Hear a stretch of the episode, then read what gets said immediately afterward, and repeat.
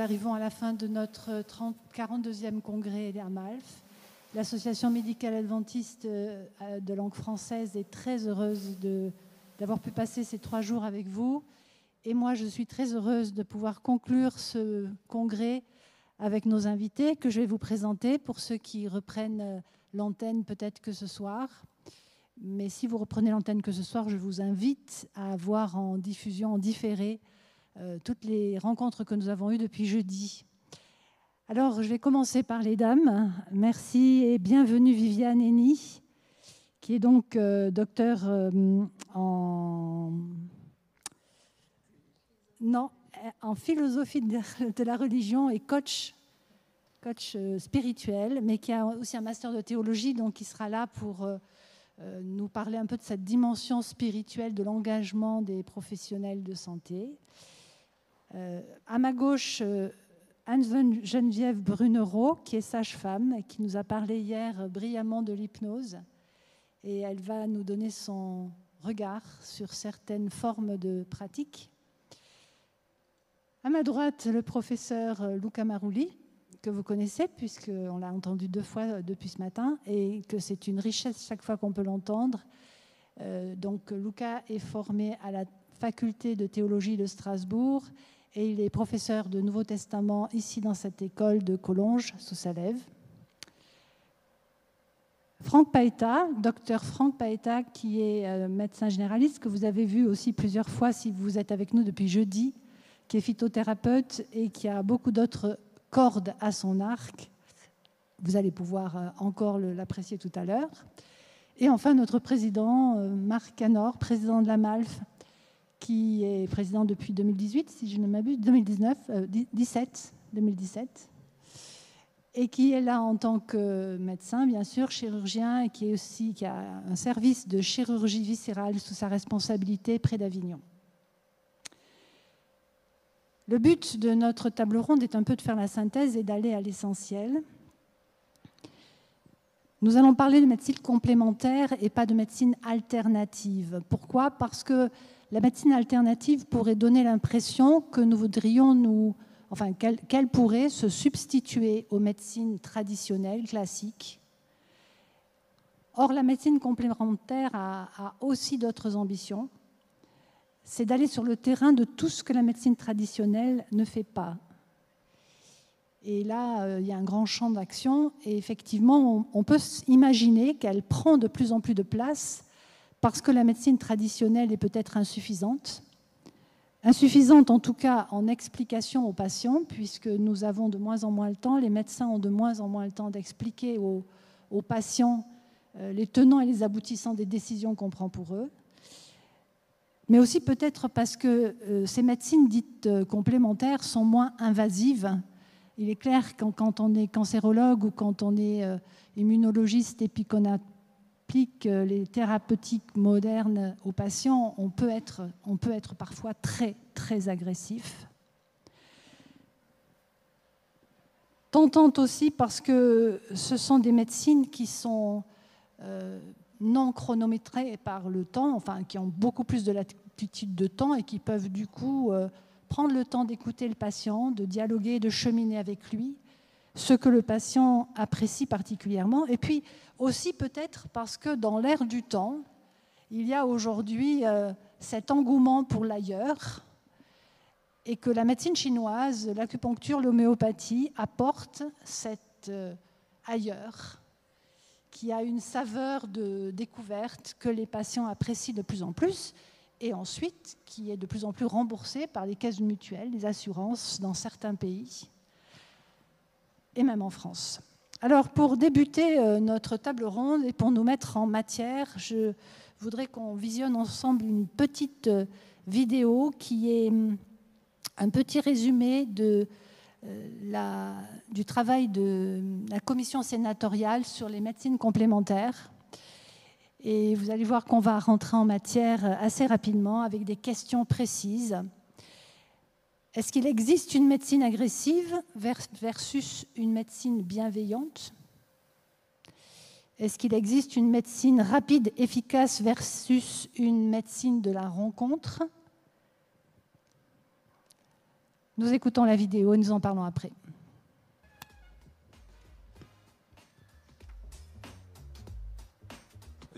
C'est Dave et vous êtes dans Question au sénateur, votre rendez-vous hebdomadaire de Public Sénat et Acropolis avec un sénateur ou une sénatrice. Du coup, bah, bonjour à vous pour ceux qui êtes en live sur Acropolis, bonjour à vous si vous nous écoutez en podcast et bonjour à vous si vous regardez la rediff sur Public Sénat. Alors aujourd'hui, on reçoit Pascal Martin, sénateur de Seine-Maritime. Bonsoir. Bonsoir, merci d'être là. Grand plaisir. On n'a pas la bonne vidéo, je pense que c'est pas la bonne adresse ou alors c'est pas le bon passage. Mais je reconnais pas la vidéo là. euh. Je pense pas que ce soit la bonne. euh. Regardez bien le lien. Oui, ça c'est ça.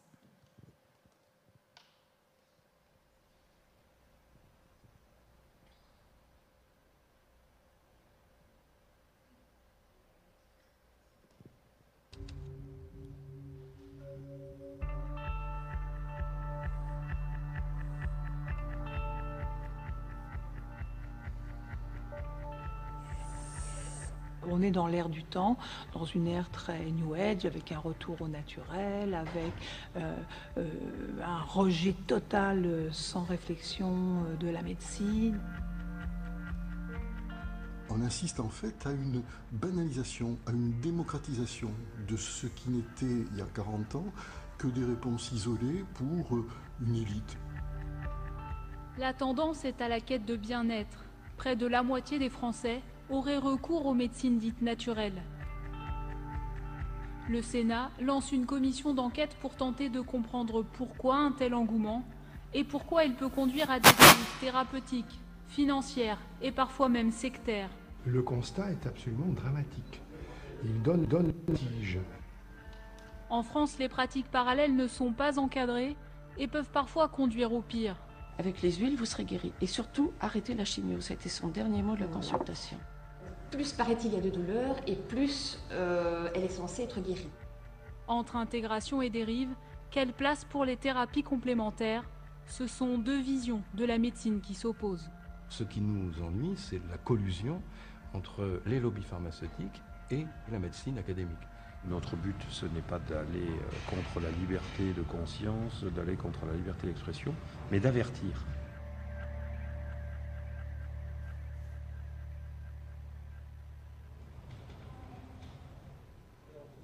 Face à l'augmentation des dérives dans le domaine de la santé, le président du groupe RDSE, Jacques Mézard, décide de s'emparer du sujet.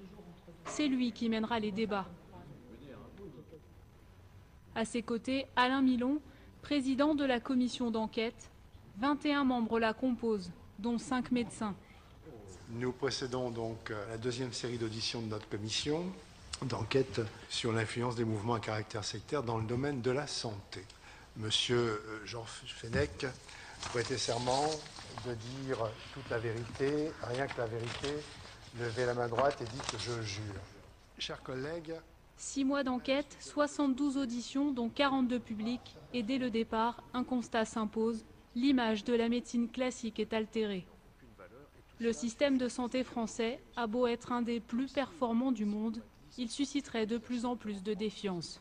Comment se fait-il que de nos- une, part aussi importante de nos concitoyens cherchent d'autres solutions Euh, Je pense que c'est quand même le résultat aujourd'hui d'une crise de confiance majeure euh, par rapport au système de soins.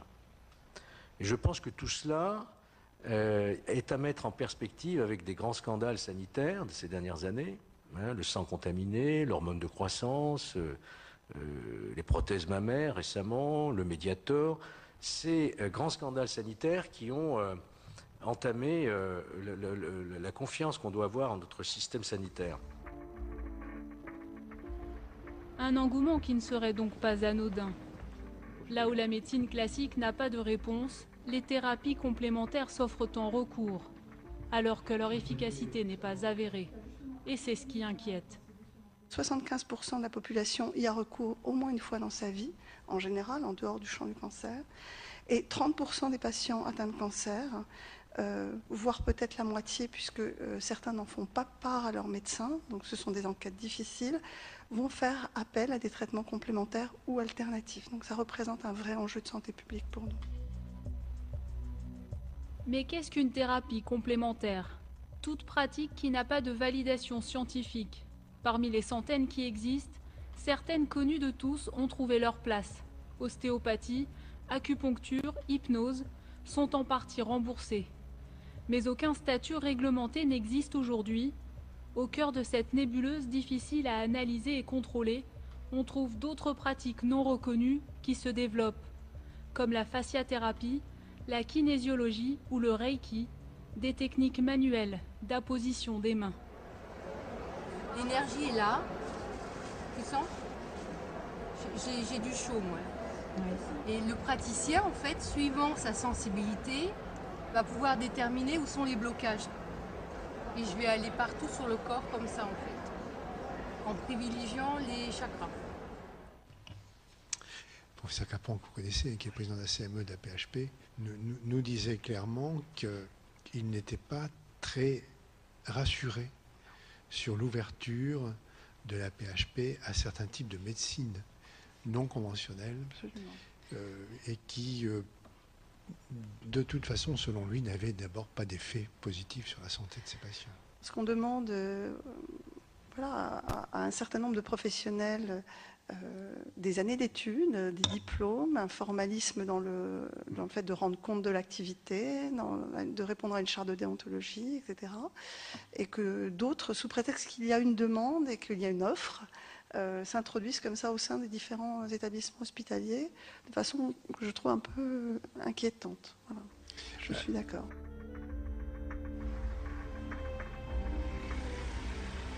Hôpital Nord de Marseille. Depuis quelques mois, ce malade du cancer fait des séances de résonance énergétique par stimulation cutanée, un massage des points d'énergie du corps qui l'aide à mieux supporter la radiothérapie. J'ai apprécié, moi, qu'on m'ait proposé ça, parce qu'on est en plein dans une médecine très protocolaire. On applique des protocoles, il faut faire ci, il faut faire ça. Le côté relax, euh, on ne connaît pas beaucoup les protocoles l'air. Pas dans les protocoles. On n'intervient absolument pas euh, dans le cadre d'une quelconque médecine ou thérapie ou pour soigner la maladie, absolument pas. Ni pour la douleur.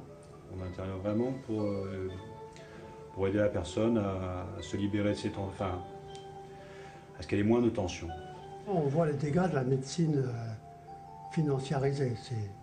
Avant, on avait, on avait un oncologue très compétent, qui est toujours le même, qui avait le temps de vous, qui avait le temps de vous écouter.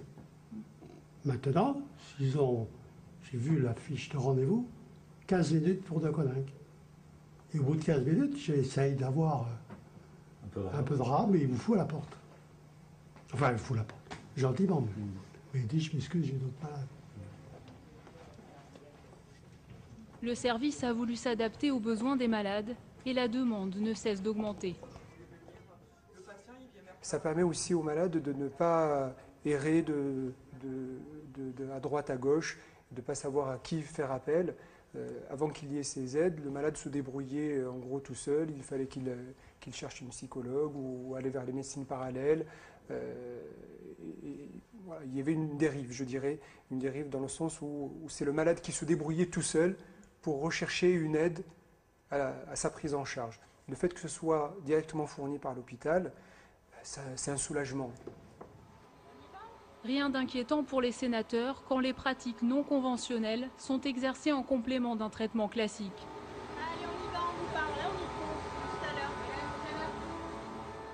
C'est aussi l'avis de l'Académie de médecine. Dans un récent rapport, les professeurs disent oui aux thérapies complémentaires, mais avec une mise en garde. Ne pas généraliser ces pratiques à l'hôpital sans un meilleur encadrement. Voir si c'est bien légitime, et deuxièmement, si c'est légitime, comment on fait pour euh, le contrôler au mieux et voir si ça n'empiète pas sur d'autres euh, missions? Parce que je crois qu'une des difficultés, c'est de vérifier la, réelle utilité euh, le réel apport de ces techniques, et deuxièmement le fait qu'elles ne, ne pas gêner le développement d'autres secteurs d'activité, car finalement les moyens économiques sont ce qu'ils sont. L'hôpital n'est pas à l'abri de l'infiltration de praticiens déviants. Des patients peuvent se voir proposer des thérapies non conventionnelles par des professionnels de santé. C'est ce qui est arrivé au mari de Juliette, suivi pour un cancer. À l'hôpital, la psychologue lui donne les coordonnées d'un ostéopathe pour qui la guérison passe par une reprise de contact avec la nature. Mon mari était prêt à tout, lui qui, qui était plutôt cartésien. Euh, il a accepté de porter autour du cou ce petit sachet d'huile et il le cachait devant les infirmières quand elle usait sa toilette. Enfin bon, euh, euh, elle lui a dit allez vous promener dans la nature, prenez un arbre dans vos bras, serrez-le, parlez-lui, puis prenez l'énergie de la terre. Comme je vous ai dit, il tenait pas debout, il, se déplaçait en ambulance avec deux, personnes qui le soutenaient. et surtout, arrêtez la chimio. Ça a été son dernier mot de la consultation. Votre mari ne vous aurait pas eu. Merci. Donc des questions, des questions qui se posent pas qu'à nous, des questions qui ont été euh, discutées avec cette commission sénatoriale et que les politiques se posent. Hein. Vous avez vu, il y a des enjeux, il y a des enjeux économiques. Pour nous, les enjeux sont peut-être euh, un peu différents. Alors une question qui a été posée par Catherine euh, il y a 24 heures, qui se posait la question de ce est-ce que la fin justifie les moyens? Et elle dit euh, la médecine ayurvédique recherche l'équilibre, la médecine traditionnelle chinoise cherche aussi un équilibre entre le yin et le yang. En ostéopathie, il a été question d'autorégulation du corps qui aboutit à un équilibre. Et en fait, quel lien faites-vous entre ces équilibres et la tempérance? Et après tout, est-ce que ce n'est pas aussi un fruit de l'esprit que de chercher l'équilibre et la tempérance?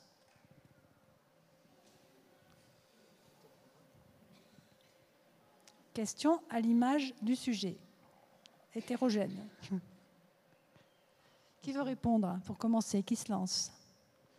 Marc, Franck? Bah, Oui, je vais? Ok.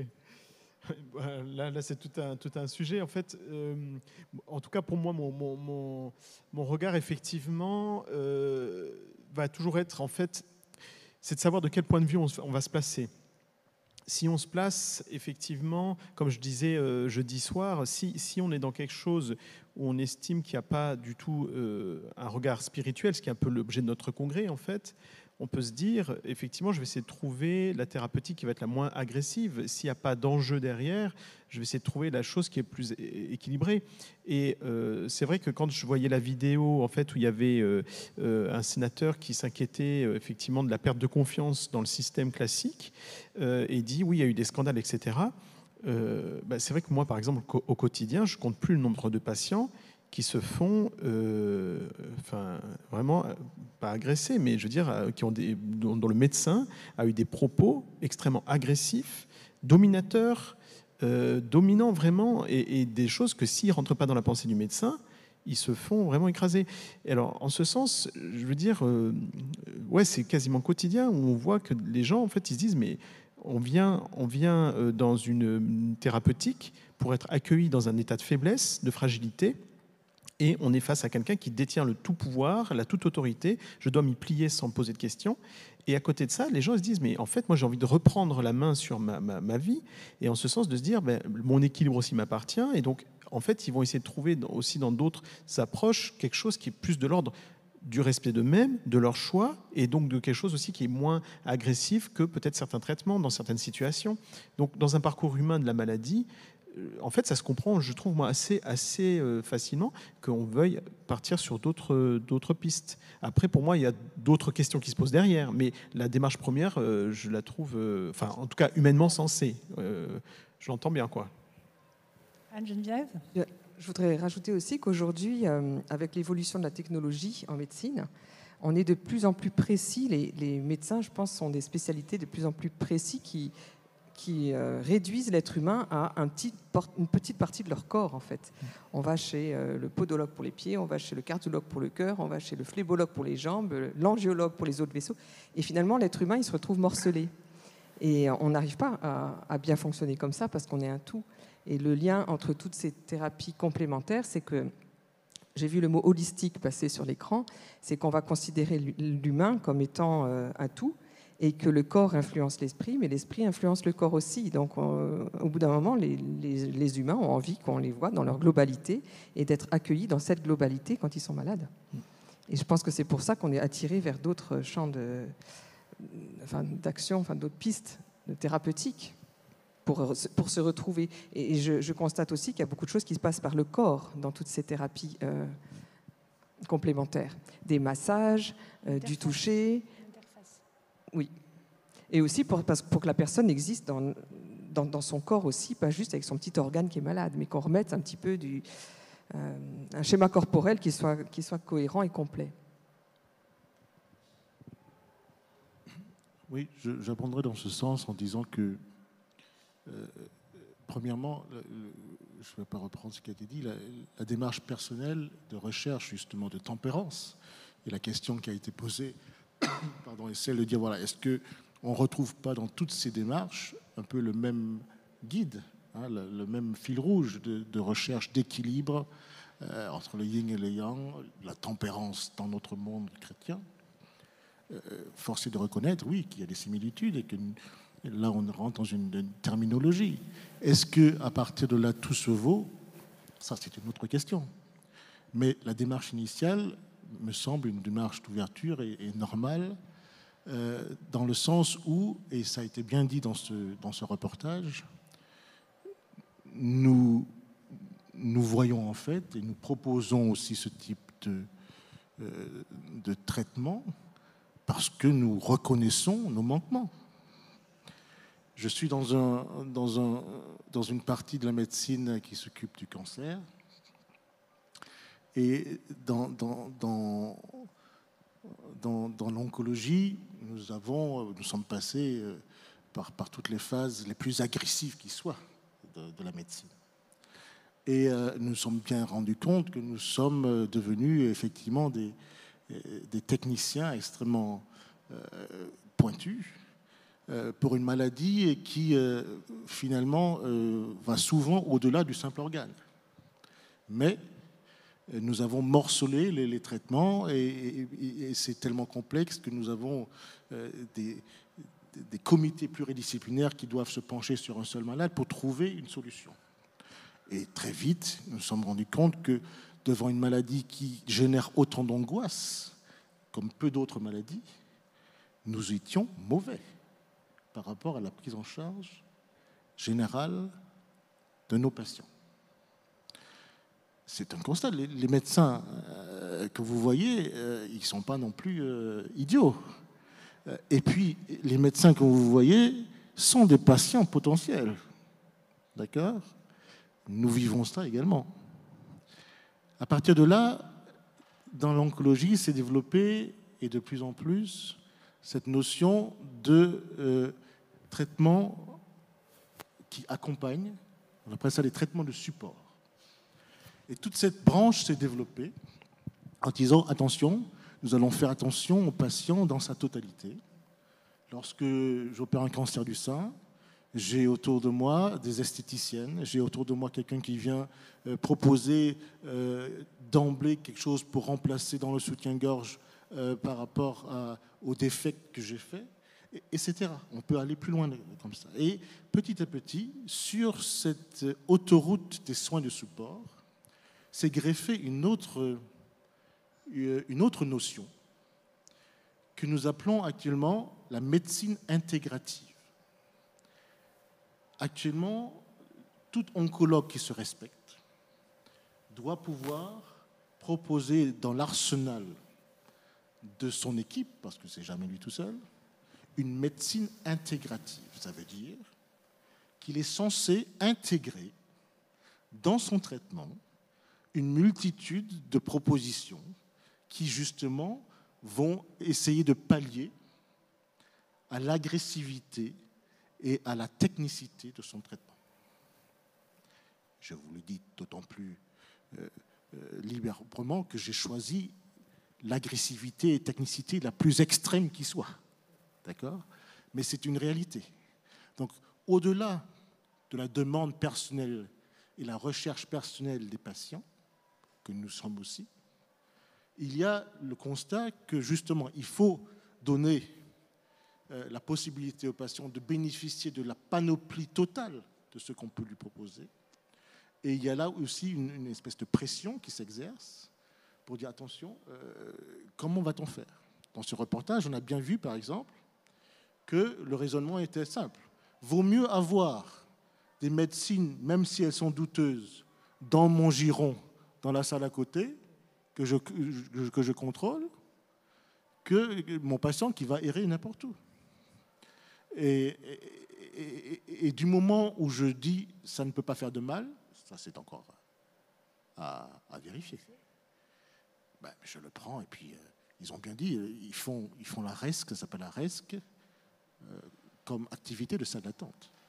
D'accord? Vous, voyez donc là, il y, a, des pressions de tous les côtés, à la fois du patient lui-même qui veut dans cette démarche, mais aussi dans notre médecine qui se rend compte, on n'est pas totalement aveugle que nous ratons quelque chose dans la manière dont nous traitons. Mais est-ce que justement, tous les moyens sont bons? Est-ce que parce que c'est dans mon giron, c'est quelqu'un que je connais qui fait de l'énergétique ou du massage ou du reiki euh, et que je connais, qui est bienveillant, qui est mon voisin, est-ce que ça justifie que moi, médecin, je l'envoie? Par exemple, actuellement, euh, la plupart des services d'urgence en France réoriente les patients vers des coupeurs de feu quand on a des grosses brûlures. Mais c'est de notoriété publique, c'est comme ça que ça se passe en Suisse et en France. Est-ce que la fin justifie tous les moyens? Viviane?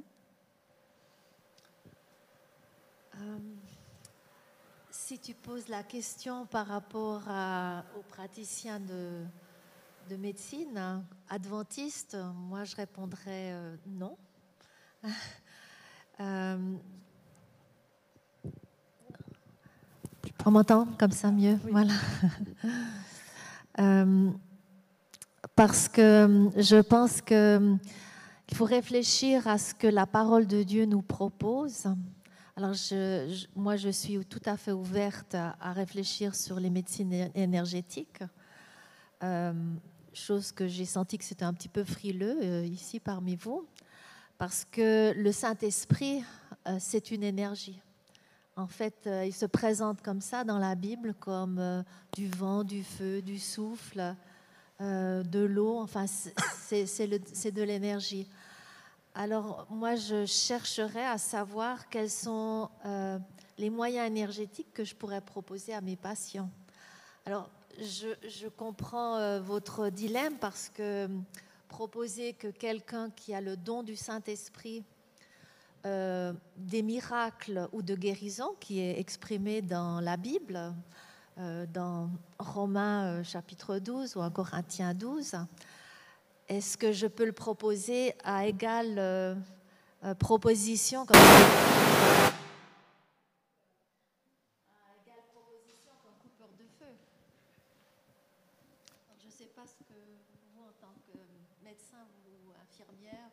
vous pouvez me répondre. Mais... Je pense qu'il n'y a plus d'audio. On nous entend là? 1, 2, 3, si. Moi j'en ai. Franck, est-ce que tu pourrais, toi, euh, euh, répondre à la question de Viviane? Alors, oui, c'est bon, c'est revenu. Euh, alors, écoute, en fait, en tout cas, moi, te connaissant, je sais tout à fait ce que tu veux dire aussi quand tu dis le Saint-Esprit est une énergie, et je sais que pour toi, ça ne s'arrête pas à une énergie. Alors, juste pour faire un petit commentaire là-dessus, et je le dis pour nos auditeurs, c'est que, en fait, en pensée chrétienne, le, Saint-Esprit, oui, peut se transmettre sous une forme d'énergie, mais fondamentalement est une personne et aboutit à une relation personnelle. Et en ce sens, en fait, pour moi, la question c'est effectivement dans les coulisses de ce monde, qu'est-ce qui se passe? Est-ce qu'il y a un conflit spirituel qui existe? Et en ce sens, est-ce que euh, l'ennemi est capable de proposer des choses qui peuvent s'apparenter à une ressemblance en fait? Et pour moi, l'enjeu est tout à fait là avec l'ennemi euh, qui peut se proposer sous un angle de lumière en fait.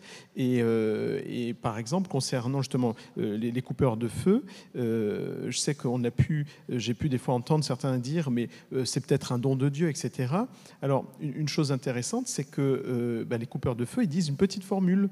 Et c'est une petite formule c'est pas genre un don qu'ils ont acquis c'est une formule qui va se transmettre dans la famille. Et du jour au lendemain j'acquiers cette capacité par le biais de cette, cette formule-là. Et dans le sens de cette formule, il y a souvent une allusion au feu de Judas, euh, à Marie, enfin, il y a des choses comme ça. Et euh, donc, j'avais une, une, amie, donc un lien direct, qui me disait, une fois qu'elle s'était brûlée, et qu'on lui avait proposé plusieurs fois, en fait, un ami de cet ami lui proposait euh, ben, Je peux te couper le feu, je peux te couper le feu. Et elle, étant chrétienne, a insisté pour dire Mais dis-moi comment ça fonctionne et je te dirai si tu peux me couper le feu. Et puis pendant trois semaines, il a insisté, et puis à force qu'elle dise, euh, ben, si tu me dis comment ça fonctionne, je te dis, moi, si tu peux me traiter ou pas. Puis bout d'un moment, il a dit, euh, ben, en fait, je ne peux pas te dire, parce que si je te dis, il y a des malheurs, des malédictions qui viendront sur ma famille.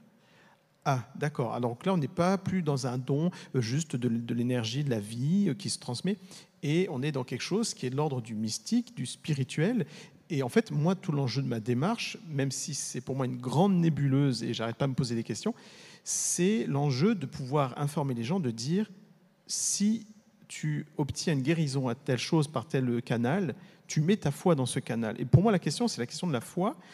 dans ma compréhension du monde spirituel, je suis soumis au domaine auquel je mets ma foi. Je mets ma foi en Dieu, il y a quelque chose à payer. Qui l'a payé? C'est Jésus-Christ.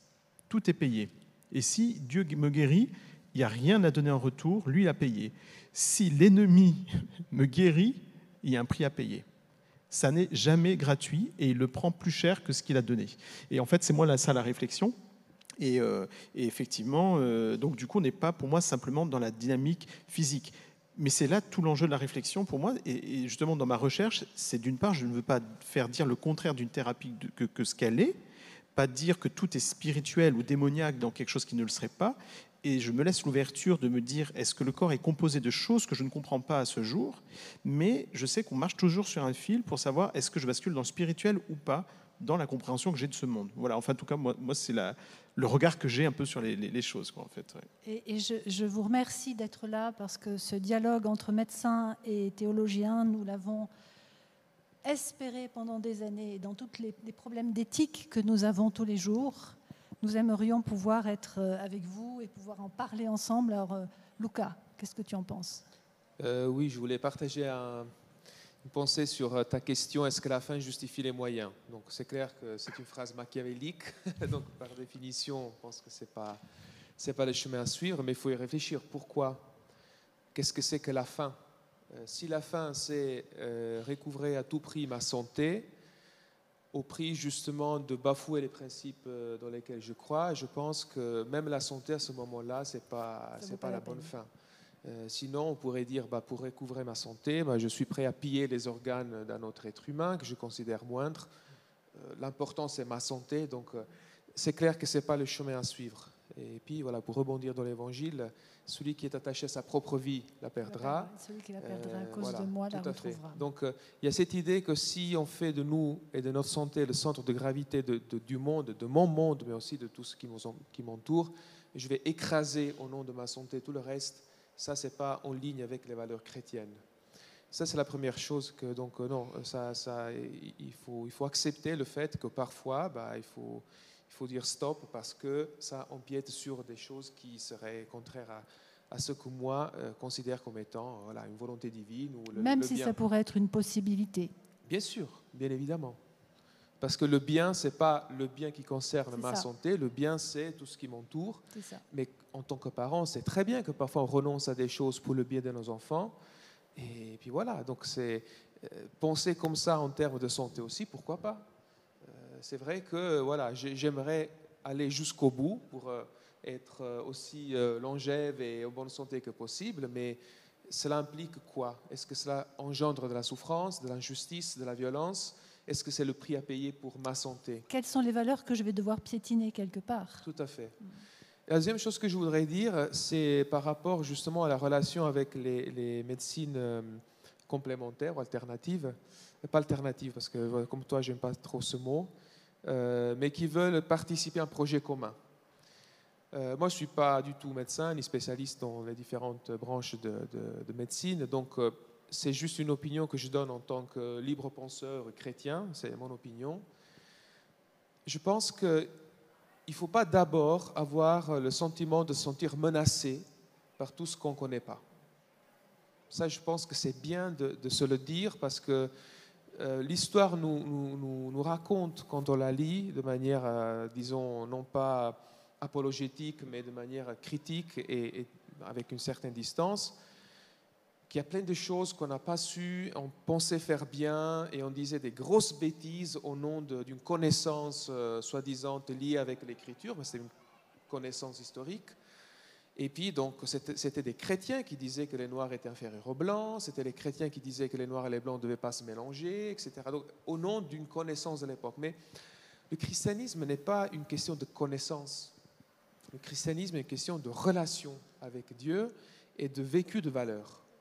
Alors, dans cette perspective-là, si je pense que quelqu'un a quelque chose à dire, c'est parce que je pense que moi et l'autre, même si nous appartenons à des traditions philosophiques ou religieuses différentes, au fond, on veut quand même la même chose.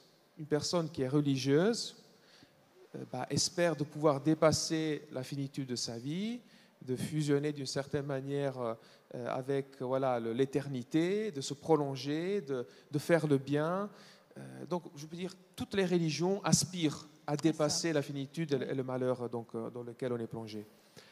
Donc ça veut dire que si je reconnais cela, ben, si je dois prendre position pour ou contre certaines pratiques, ben, il faut que je comprenne. Il faut que je rentre dans un véritable dialogue et que je comprenne ce qui se passe dans la tête de l'autre. Comment il explique sa vision du monde, comment il explique euh, la, vie euh, qui, qui, nous traverse et comment il espère de participer à cela. Une fois que j'ai vraiment écouté cela d'une manière euh, sans, sans, être dans le jugement, objectif. De, voilà, objectif. Après, je peux me dire, à certaines choses sont intéressantes et je prends. D'autres peut-être rentrent en conflit avec ce que je... Et, ça, on a un modèle biblique très clair. L'apôtre Paul, quand il prêche aux étrangers, ben souvent, ben souvent, quelquefois, il cite des auteurs païens qui ont écrit des poèmes à Zeus ou à des divinités étrangères. Et il dit, voilà, ce texte-là, ce, ce, ce vers-là, eh bien, bah, ça parle de Dieu.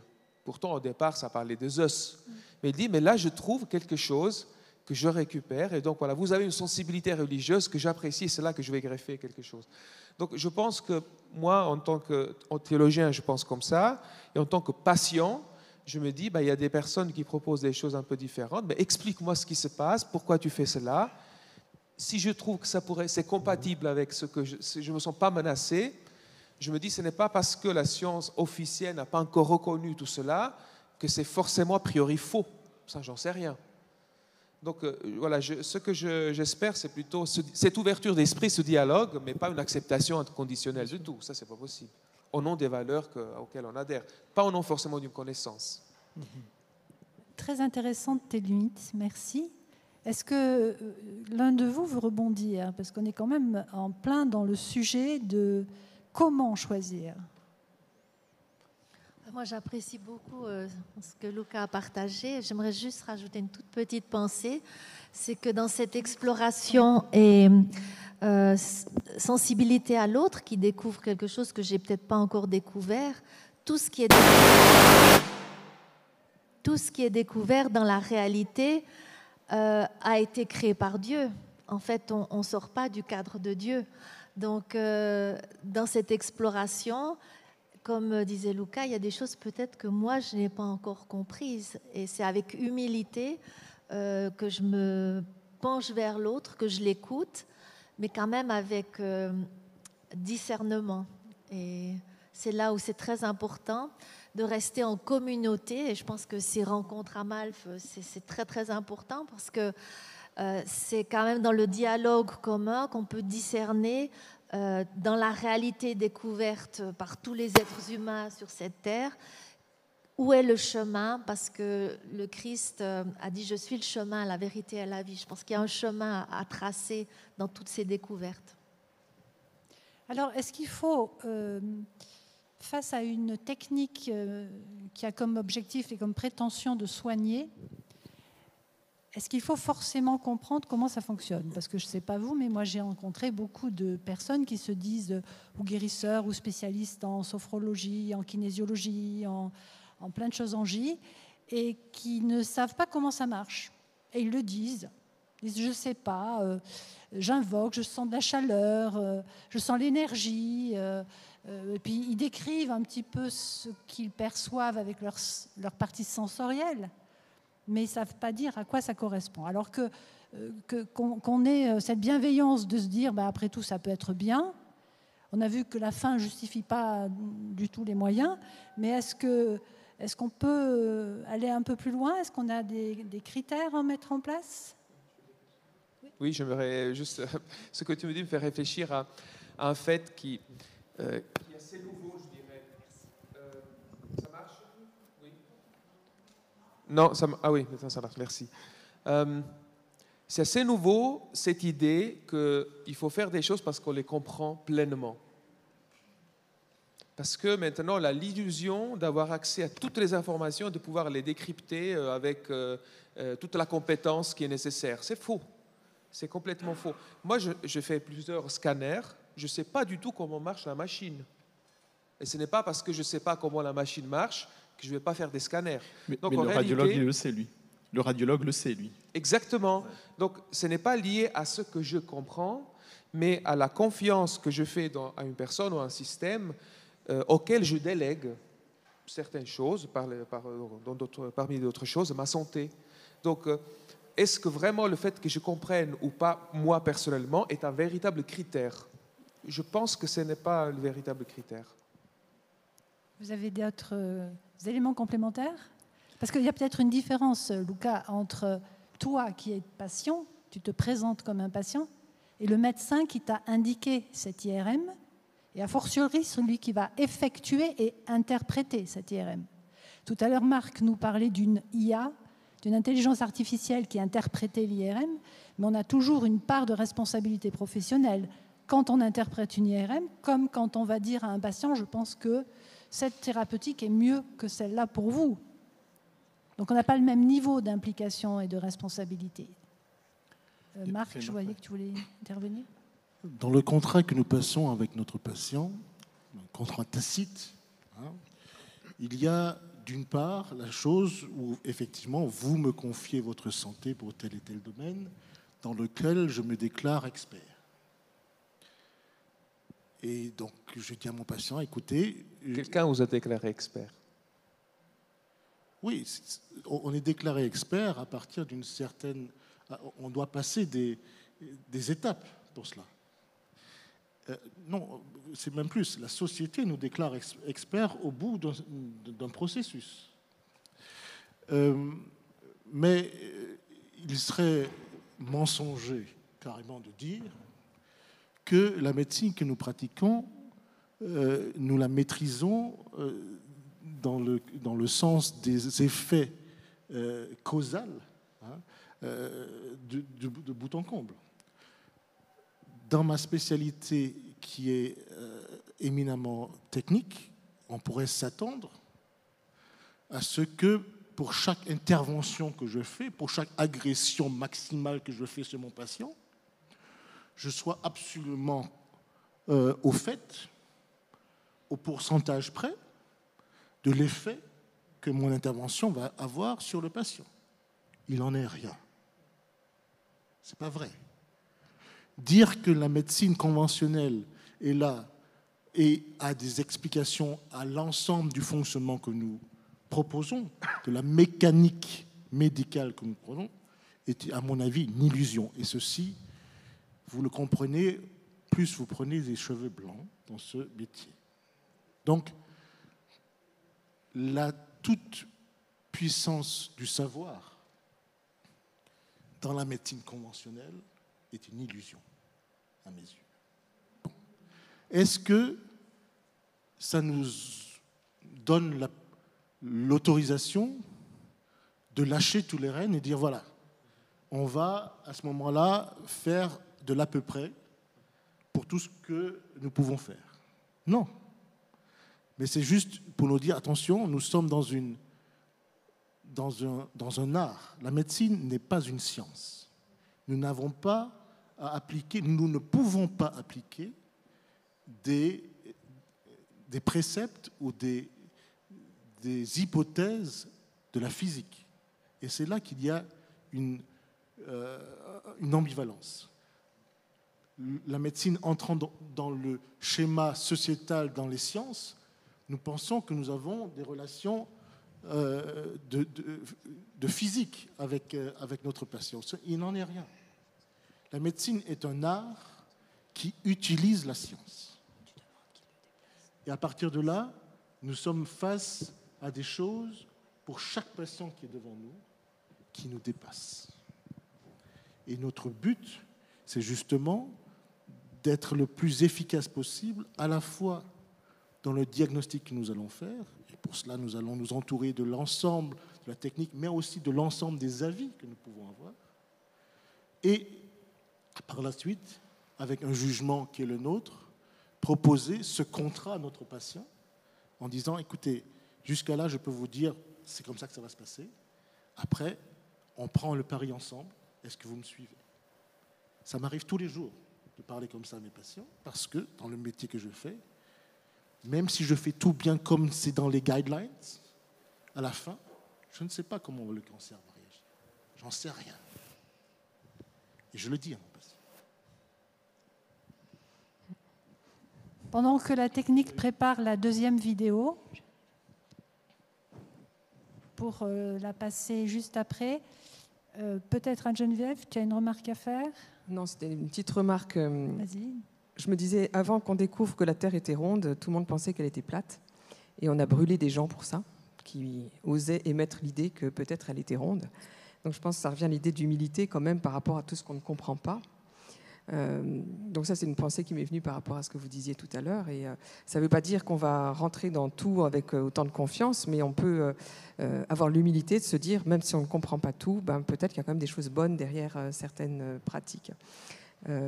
L'autre chose que tu disais, Marc, quand tu discutes avec les patients, je, reparlais, je parlais hier de l'alliance thérapeutique avec le patient.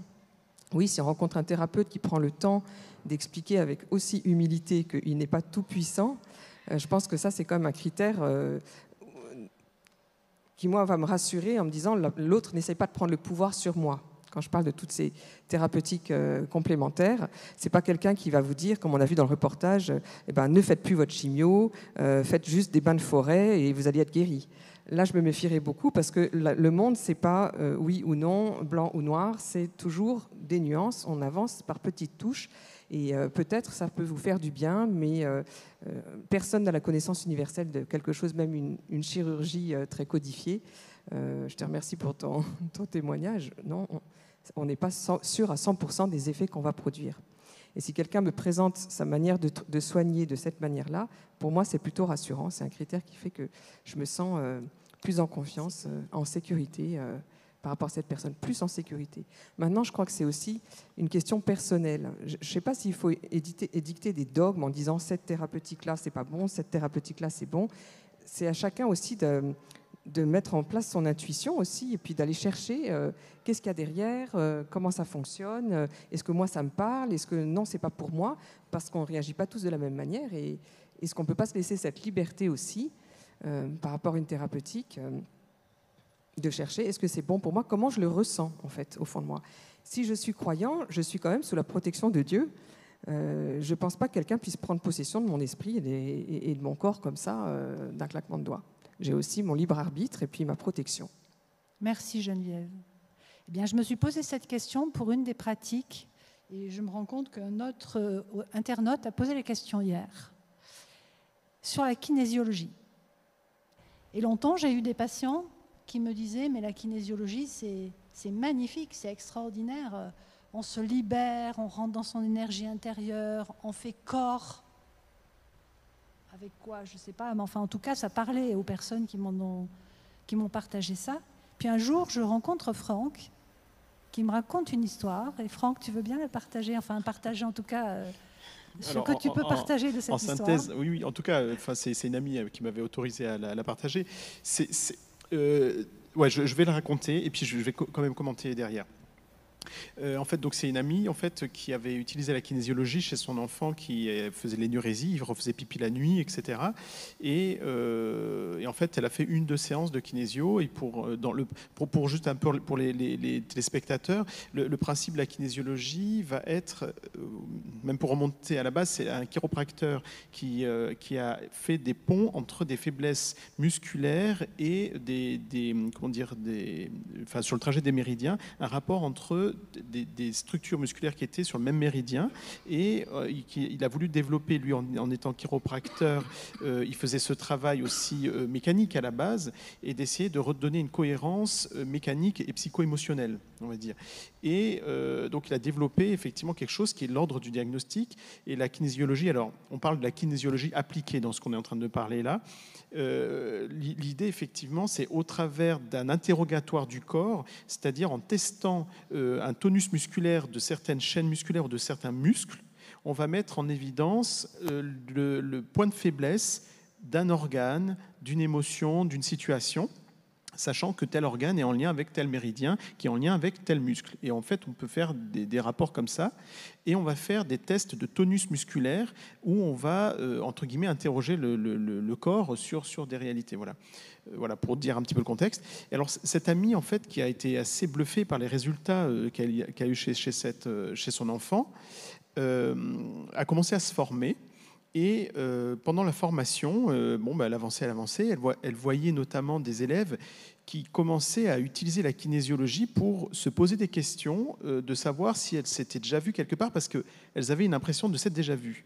Et elle dit, mais bah, écoute, on va demander à notre corps. Et puis elle testait le, corps en disant, est-ce qu'on s'est vu à l'université?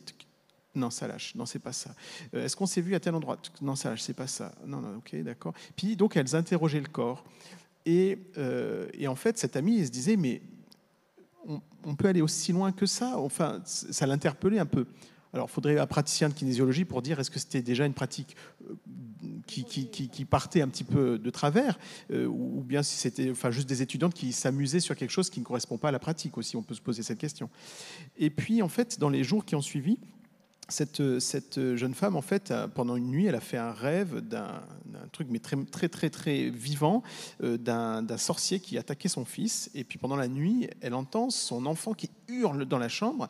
Elle se lève à toute, vitesse. Et puis, euh, elle voit son, son enfant qui est recroquevillé dans un coin de la chambre et comme s'il regarde quelque chose et dans une terreur qu'elle n'avait jamais vue sur ses yeux et elle-même ressent une espèce de présence malsaine, etc. Elle était mais, terrorisée. Et alors, pour faire l'histoire courte, en fait, on lui conseille, des amis lui conseillent d'appeler un géobiologue. Géobiologue, c'est des gens qui vont euh, chercher à voir les énergies terrestres au niveau des, flux, de, de, de, des courants euh, des rivières souterraines ou, le, le, qui va être magnétique, etc. Et tout ça. Et puis, euh, et puis il arrive et puis il fait un diagnostic de la maison. Il dit ah effectivement euh, il y avait quatre entités, j'en ai fait partir trois. Euh, il en reste une qui est bienveillante, euh, mais cette entité partira le jour où elle délivrera un secret à ton fils. Et euh, donc un truc, enfin voilà, un truc mais complètement euh, explosif. Et elle dit mais moi mon fils, je veux pas qu'une entité comme ça lui délivre un secret de famille, ça n'a pas à peser sur lui. Enfin, elle était complètement paniquée quoi. Et en fait, elle était d'un background chrétien, elle s'était plutôt éloignée, euh, elle a fait revenir son ancien pasteur, etc. Ils ont prié, tout est fini, etc. Alors bon, j'ai fait l'histoire très courte, mais euh, effectivement, quand elle m'a raconté cette histoire, je me suis dit, waouh, qu'est-ce que c'est ça? Et en même temps, moi, la réflexion reste tout à fait ouverte, euh, dans le sens où la question est de se dire, est-ce que ce qu'elle a vécu était en lien avec son apprentissage? Alors, elle est allée voir sa prof pour lui, lui raconter ça, et elle lui dit euh, non, non, ça ne doit pas être ça parce qu'on n'a pas encore abordé euh, la dimension énergétique. Ah, d'accord. Et en fait, pour la prof, dans la dimension énergétique, de commencer à percevoir d'autres choses, euh, ça ne ça la choquait pas non plus. Mais elle lui disait, mais il faut pas avoir peur de ces choses, hein, c'est normal que tu vives ça, etc. Tout ça. Et alors, du coup, ça donnait tout un, tout un contexte. Alors je pense que peut-être de l'autre côté de l'écran, je dois faire peut-être bondir certaines personnes qui peut-être connaissent la kinésio ou pratiquent la kinésio et n'ont pas eu cette expérience. Alors là, moi, je raconte quelque chose qu'on m'a raconté directement. Hein. Euh, après, je reste en réflexion dessus et toujours avec qu'est-ce que c'est cette dimension énergétique. Et en fait, dans la kinésiologie, on est, on est dans le travail avec les, les méridiens. Euh, et donc, toujours la question, ben, donc on avait parlé de médecine chinoise, etc. Donc, quel quels sont les méridiens, etc. Et voilà. Donc, pour moi, là, je sais que je donne aucune réponse. Ça donne une réflexion, et, pour moi, ça fait partie de mes, mes, champs de réflexion, etc. Ça fait partie de l'équation. Mais je dois dire que pour la kinésiologie, moi, je ne suis pas encore positionné. Quoi. Et alors, pour ma part, du fait que je ne sache pas, comme on disait tout à l'heure, est-ce qu'il faut savoir comment ça fonctionne Moi, du fait que je ne sache pas comment ça fonctionne et je parle avec mon filtre, avec ce que j'ai vu chez mes patients, avec ce que j'ai lu, avec ce que j'ai eu dans ma pratique euh, chrétienne, spirituelle et tout ça, ben, je me dis, en fait, euh, si je ne sais pas, ça c'est mon critère à moi, si je ne sais pas, parce que je connais qu'il y a un monde spirituel, il y a des choses où je me dis, bah, j'ai beau être chrétien, Dieu a bien envie de me protéger, bah, il y a des choses où si c'est l'ennemi, j'y vais pas. Mais c'est ça ma réflexion, quoi. Voilà. Mais euh, en tout cas, moi, je suis toujours. Enfin, euh, s'il y a quelqu'un euh, parmi, voilà, les, spectateurs qui, ont une connaissance plus aboutie de la, la kinésio et qui veulent me contacter, sachez que je suis, mais plus que preneur pour discuter en fait hein, sur le sujet. En fait, ça m'intéresse beaucoup. Oui. Merci en tout cas de ce partage. On va écouter la deuxième vidéo et on continue sur la question des critères, des labels, peut-être.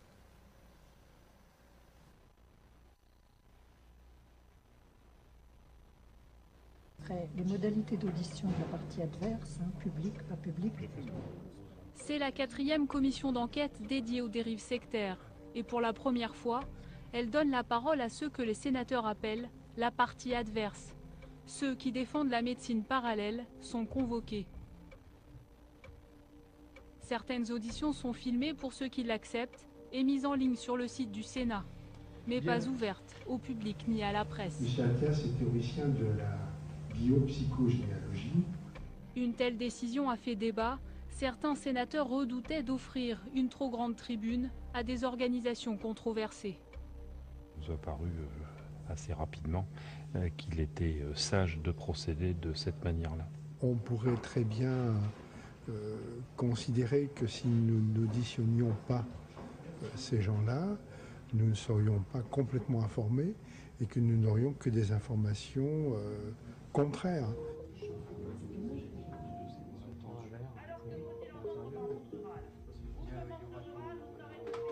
Il fait partie de ceux qui défendent les méthodes parallèles.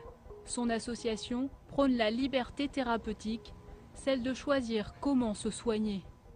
Il accuse la commission, dont cinq membres sont médecins, d'être de parti pris. Euh, manifestement, dans la commission qui nous entend là, euh, il y a un bon nombre de personnes, je pense que c'est 8, 5, 8, je ne sais plus, de, qui, font, qui font partie du, ou du Conseil de l'ordre, ou qui sont très très proches du monde académique, médecine académique.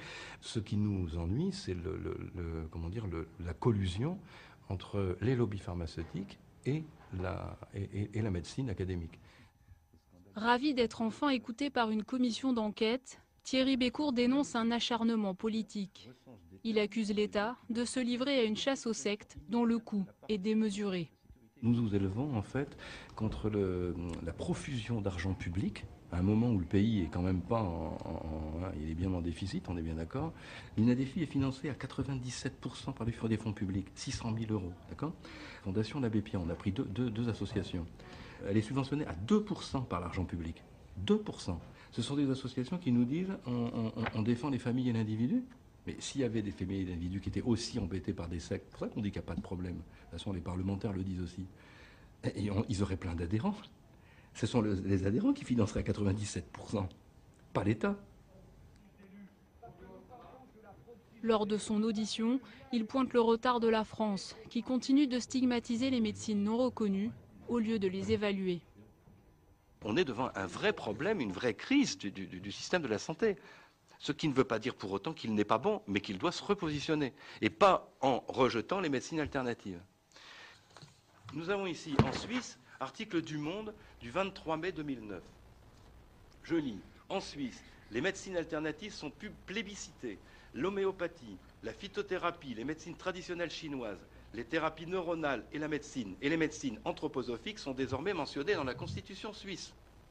L'Allemagne a fait la même reconnaissance. L'Angleterre est en route pour pas mal de choses. L'Italie s'étend passe aussi, etc. La France va devenir lanterne rouge de l'ouverture du monde hospitalier, du monde médical, à toutes ces, thérapies alternatives. Quel est votre but? Quel est votre but? Parce que la liberté euh, thérapeutique, elle existe hein, aujourd'hui. La liberté thérapeutique n'existe pas. Nous avons des tas de dossiers, y compris des dossiers juridiques évidemment, que nous avons dû mener devant les tribunaux pour défendre des médecins qui sont euh, accusés et qui sont rayés de l'ordre par exemple parce qu'ils utilisent des méthodes qui sont justes et éprouvées ailleurs dans d'autres pays, mais qui dans notre pays, dit pays des droits de l'homme, ne peut pas ne, peut pas, ne peuvent pas s'exprimer. Vous ne m'avez pas répondu sur ce qui nous nous préoccupe, sur ce que l'on trouve sur vos sites, qui sont euh, des éléments systématiquement, je dirais, euh, discréditant la médecine, écartant les malades des soins. eh bien, monsieur, je vais jusqu'au bout, parce que on a aussi l'habitude du débat. Et on vous a écouté considère que ce que vous faites, moi je le dis à titre personnel, c'est dangereux. Je conteste totalement ce que vous dites. Il y a un nombre de nos concitoyens qui s'interrogent énormément sur toutes ces médecines. C'est important de, les écouter. Mais nous, nous les écoutons, et nous en sommes conscients. Pas forcément les rejetant. Mais nous ne rejetons pas tout. Nous rejetons ce qui est dangereux pour la santé. Écoutez, nous, c'est pas ce qu'on constate. Merci beaucoup, monsieur. Merci à vous. Bonne soirée.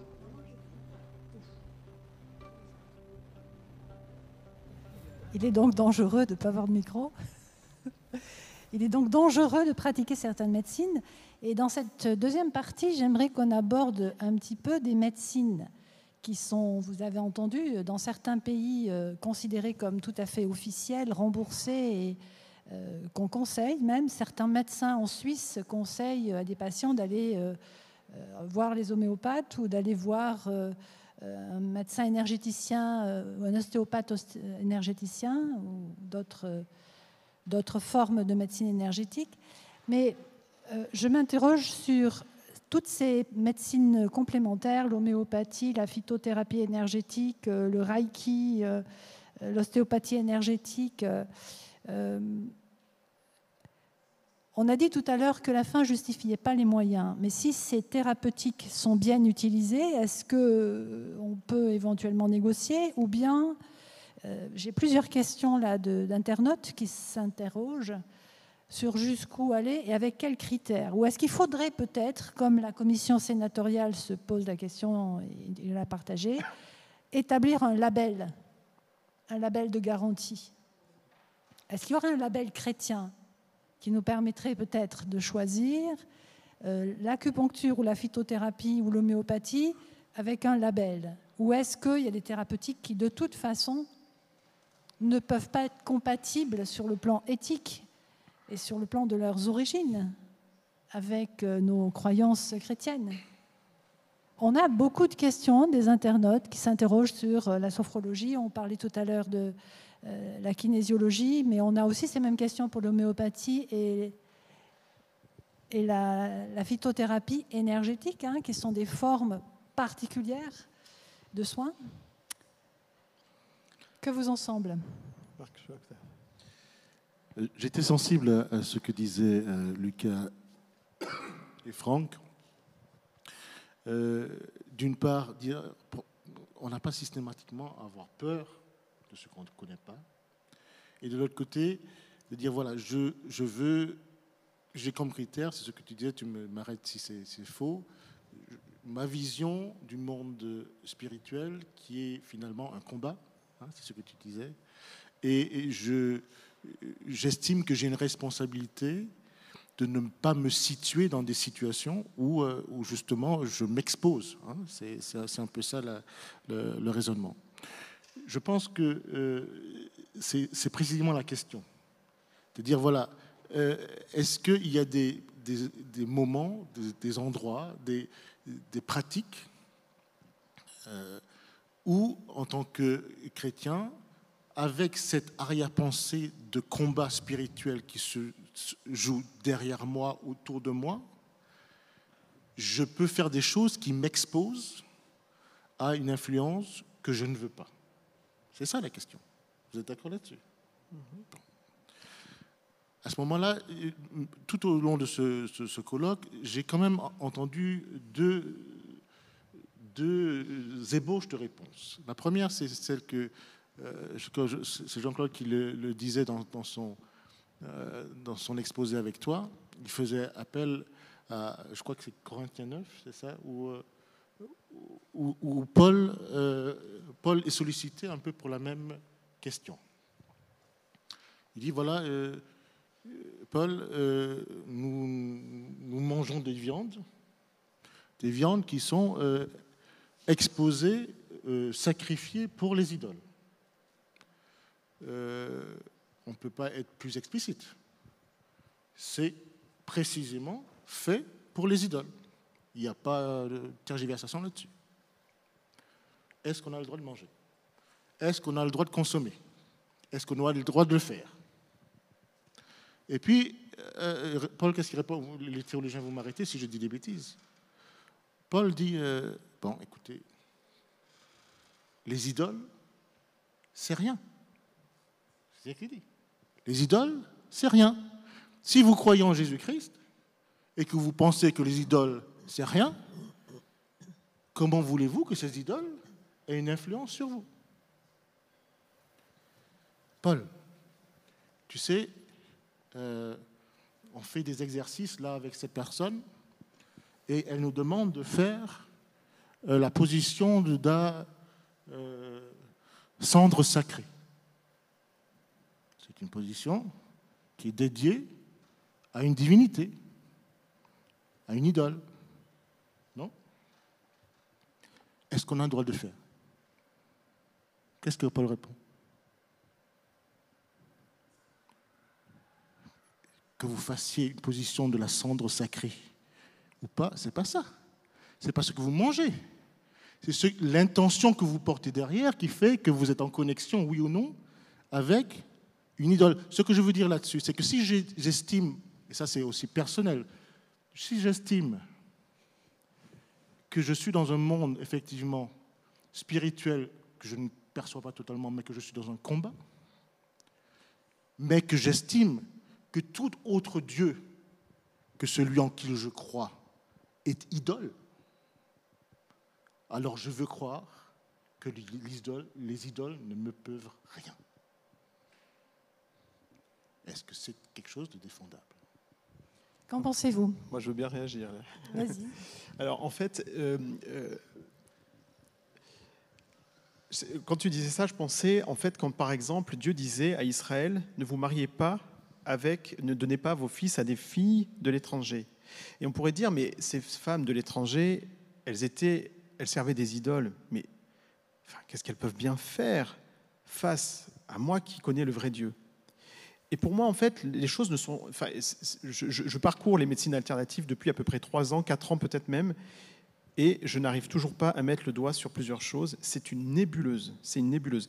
Et pour moi, l'enjeu, en fait, c'est que les choses ne sont pas de dire, euh, par exemple, moi, s'il y a quelqu'un, même, on a pu voir des témoignages de gens euh, qui disaient, enfin, un pasteur qui allait voir un sorcier, et puis, euh, bah, face au pasteur, qui était vraiment bah, avec la présence de Dieu, le sorcier n'a rien pu faire. C'est une chose. Mais l'autre chose, en fait, c'est le chemin que les choses parcourent dans nos cœurs.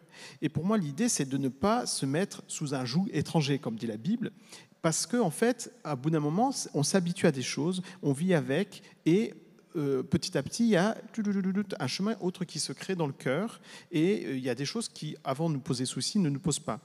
Alors, moi, quand on me dit, par exemple, il ne faut pas tout diaboliser, etc., je dis, moi, cette remarque-là, je la refuse parce que je, suis, enfin, je veux dire, j'ai fait de la phyto parce que je suis intéressé à d'autres choses, la micronutrition parce que je me suis intéressé à d'autres choses. Je creuse, je vais voir les thérapeutes, je discute avec eux, j'essaie de me faire un avis, et pourtant, je n'arrive pas à me faire d'avis. Donc, en tout cas, je colle pas des étiquettes partout, mais pour autant, si les choses étaient d'une facilité simple, franchement, l'ange de lumière, euh, on, on, marcherait dessus. Alors, en réalité, on marche dessus, amen. Mais je veux dire, la réalité, c'est qu'on se fait bien bananer aussi. Quoi. Et en fait, en tout cas, moi, c'est mon regard de ce monde. Et c'est pour ça que je me dis, mais euh, quand on va dans la recherche, soyons ouverts, accueillons les personnes, posons des questions, etc. Mais soyons aussi ancrés. Et j'ai l'impression que petit à petit, on vide de puissance notre évangile. Et enfin, je veux dire, on fait ce travail qu'on fait en Occident, qui même dans les médecines alternatives, on fait un syncrétisme. C'est-à-dire que quand euh, on discutait avec cette sœur qui est une médecine traditionnelle chinoise, elle, elle disait en Occident, ben, on a mélangé toutes sortes de choses avec la médecine traditionnelle chinoise. Et j'ai l'impression parfois aussi que même dans notre christianisme, à chaque fois, on ne veut pas être trop obtus, fermé, etc. Mais en fait, petit à petit, il y a des chemins qui s'insinuent, qui s'installent. Et voilà, là je parle vraiment pour moi, mais euh, j'ai l'impression en fait qu'on on vide petit à petit la substance, la puissance de l'évangile pour au final s'ouvrir et ne pas être fermé à toute une diversité de choses en me disant, moi, il y a bien un séducteur qui est là et si c'est un séducteur, ça c'est pas affiché avec des warnings, ça vient tranquillement. Et parfois, ça peut impacter notre pensée, notre réflexion, notre parcours de vie. Moi, c'est plus cette réflexion-là, en fait. Même si au final, quand par exemple, je faisais des présentations sur la médecine alternative et je disais à certains, mais si vous avez fait telle ou telle pratique qui aujourd'hui ne vous convienne plus, mais pas de problème, vous demandez pardon, Seigneur Jésus, son sang vous couvre, vous êtes pardonné, vous passez, vous avancez, et c'est fini, c'est derrière. Ce qui est ancien est terminé, enfin, c'est passé. Et donc, il n'y a pas d'enjeu, je pense, dans le fait de revenir à Christ, mais euh, c'est juste de ne pas perdre du temps dans notre marche, parce que je pense que ça peut nous amener vers des chemins peut-être qu'on n'a pas forcément choisis. Voilà, c'est plus un petit peu ma réflexion. Euh, voilà. Je voudrais vous remercier d'accepter d'émettre des avis qui sont quelque peu différents. Et je voudrais euh, souligner à tous nos pour tous nos internautes et pour tous ceux qui sont avec nous que la MALF n'est pas homogène. La MALF, c'est un ensemble de praticiens qui euh, se confrontent, qui, partagent dans la bienveillance. Et je suis très sensible à cette bienveillance et je vous remercie tous les deux de ce que vous venez de dire. Alors avant que nous continuions, je voudrais juste informer la technique que nous allons passer dans quelques secondes la troisième vidéo qui durera 3 minutes 44 et donner la parole peut-être à la salle si vous avez déjà des questions ou des, réactions. Euh, peut-être Franck, si tu veux passer le micro, merci. Merci Claude. Euh, donc Jean-Claude Mater, je suis médecin homéopathe et je, suis intervenu là jeudi, vendredi plutôt. Alors c'est une réponse à, Franck, qui est mon collègue, euh, par rapport à la kinésiologie. J'ai eu la chance de pouvoir côtoyer de très près une kinésiologue pendant pas mal de temps. Et l'exemple que tu cites, manifestement, n'est pas de la kinésiologie ça a débordé, ça a dérapé, et c'est le risque de beaucoup de médecines alternatives et parallèles que ça dérape, que ça dépasse euh, l'essence première de, la discipline. je pense que pour moi, c'est un cas typique de dérapage. Et, là, il faut se méfier effectivement du thérapeute qui peut vous amener sous, une, étiquette tout à fait louable dans des zones où effectivement, je ne peux plus être d'accord avec ça. Alors, je vais rajouter, euh, profiter du micro pour. On a parlé au tout début des choses qu'on n'expliquait pas. C'est vrai, dans ma famille, et j'ai découvert ça relativement tardivement, je suis capable de, de, sentir là où il y a des rivières souterraines. Mon frère est encore plus capable que moi parce qu'il veut dire même la profondeur, et quand on creuse, c'est juste quand on fait des forages. Donc, euh, je n'ai pas d'explication mais pourtant c'est un fait. Je ne l'utilise pas euh, à titre euh, comme ça public, mais je sais que j'ai ce, don, ce don, si on peut appeler ça comme ça. C'est comme quand un jour j'ai passé la main sur le dos de quelqu'un, j'ai senti des choses tout à fait particulières. Je ne les utilise pas, j'en fais pas état, mais pour dire qu'il y a des choses, un potentiel que le Créateur a mis en nous, peut-être qu'aujourd'hui on n'explique pas encore vraiment, mais que je constate qu'il est là et tout dépend de l'usage que je vais en faire. Mais je dis gloire à Dieu si ça peut servir à quelque chose. Euh, dernière remarque, je pense qu'il faut qu'on reste quand même, on est chrétien ici, et il ne faut pas qu'on lève des soupçons sur la moralité ou la pratique de gens si on n'a pas des preuves irréfutables. Ça risque de faire tort aux chrétiens plus que de les servir. Merci Jean-Claude pour ces précisions. Et la MALF est aussi un lieu où on peut dire des choses qu'on peut difficilement échanger euh, quand on n'est pas entre professionnels et quand on n'a pas forcément euh, ces préoccupations qu'on a tous les jours de protéger nos patients. Euh, un petit break pour la vidéo.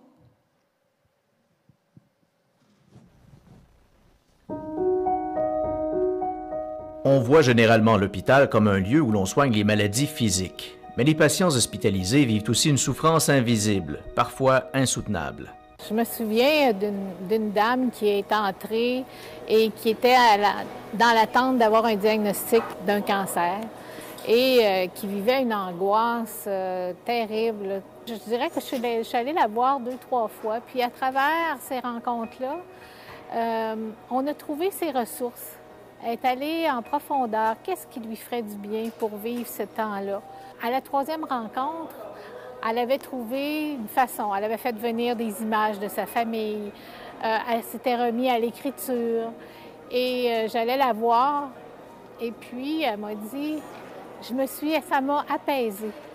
Aujourd'hui, je sens que j'ai, je suis mieux outillée pour faire face à ce qui s'en vient, quel que soit le diagnostic que je vais recevoir.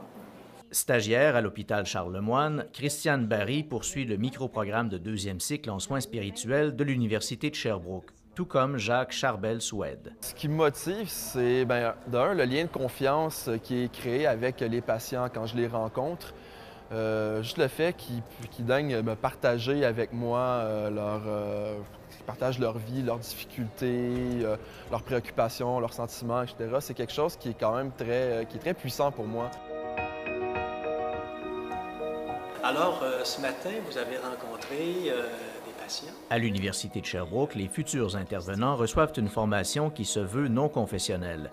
Ils sont appelés à rencontrer des patients de toute croyance. La professionnalisation du domaine, donc de pastoral à soins spirituels, c'est l'évolution d'au moins une cinquantaine d'années qui a amené le fait d'une formation aussi plus ajustée afin d'avoir des intervenants capables de pouvoir euh, accompagner les personnes dans divers contextes. Alors, on parle ici d'un pluralisme religieux. L'important euh, chez ces personnes qu'on va former, c'est d'avoir la possibilité d'accompagner des personnes de toute religion, de toute affiliation, donc religieuse, et de toute spiritualité aussi. Puis même à l'intérieur d'une même, euh, même tradition religieuse, les gens ne vivent pas la religion de la même façon, les gens ne voient pas Dieu de la même façon. Et, euh, et, tout le travail justement des soins spirituels, c'est un peu de se mettre sur la même longueur d'onde que les patients, de rentrer un peu dans leur, dans leur, univers, dans leur façon de voir le Dieu pour être capable de mieux les accompagner. Donc, chaque accompagnement, même si, exemple, je vois juste des catholiques dans une journée, mais c'est des catholiques qui vivent leur religion différemment. Donc, chaque accompagnement va s'adapter toujours aux patients, à leurs besoins, leurs préoccupations, leur manière de voir ou de vivre la religion. Le microprogramme en soins spirituels propose une alternance entre la formation théorique et des stages qui s'accompagnent d'un suivi et d'échanges nourris à travers des ateliers de croissance, par exemple, la supervision individuelle, euh, des activités comme le séminaire de verbatim, euh, le partage entre les pairs, ça sera là des lieux concrets où euh, l'étudiant pourra amener ses questionnements.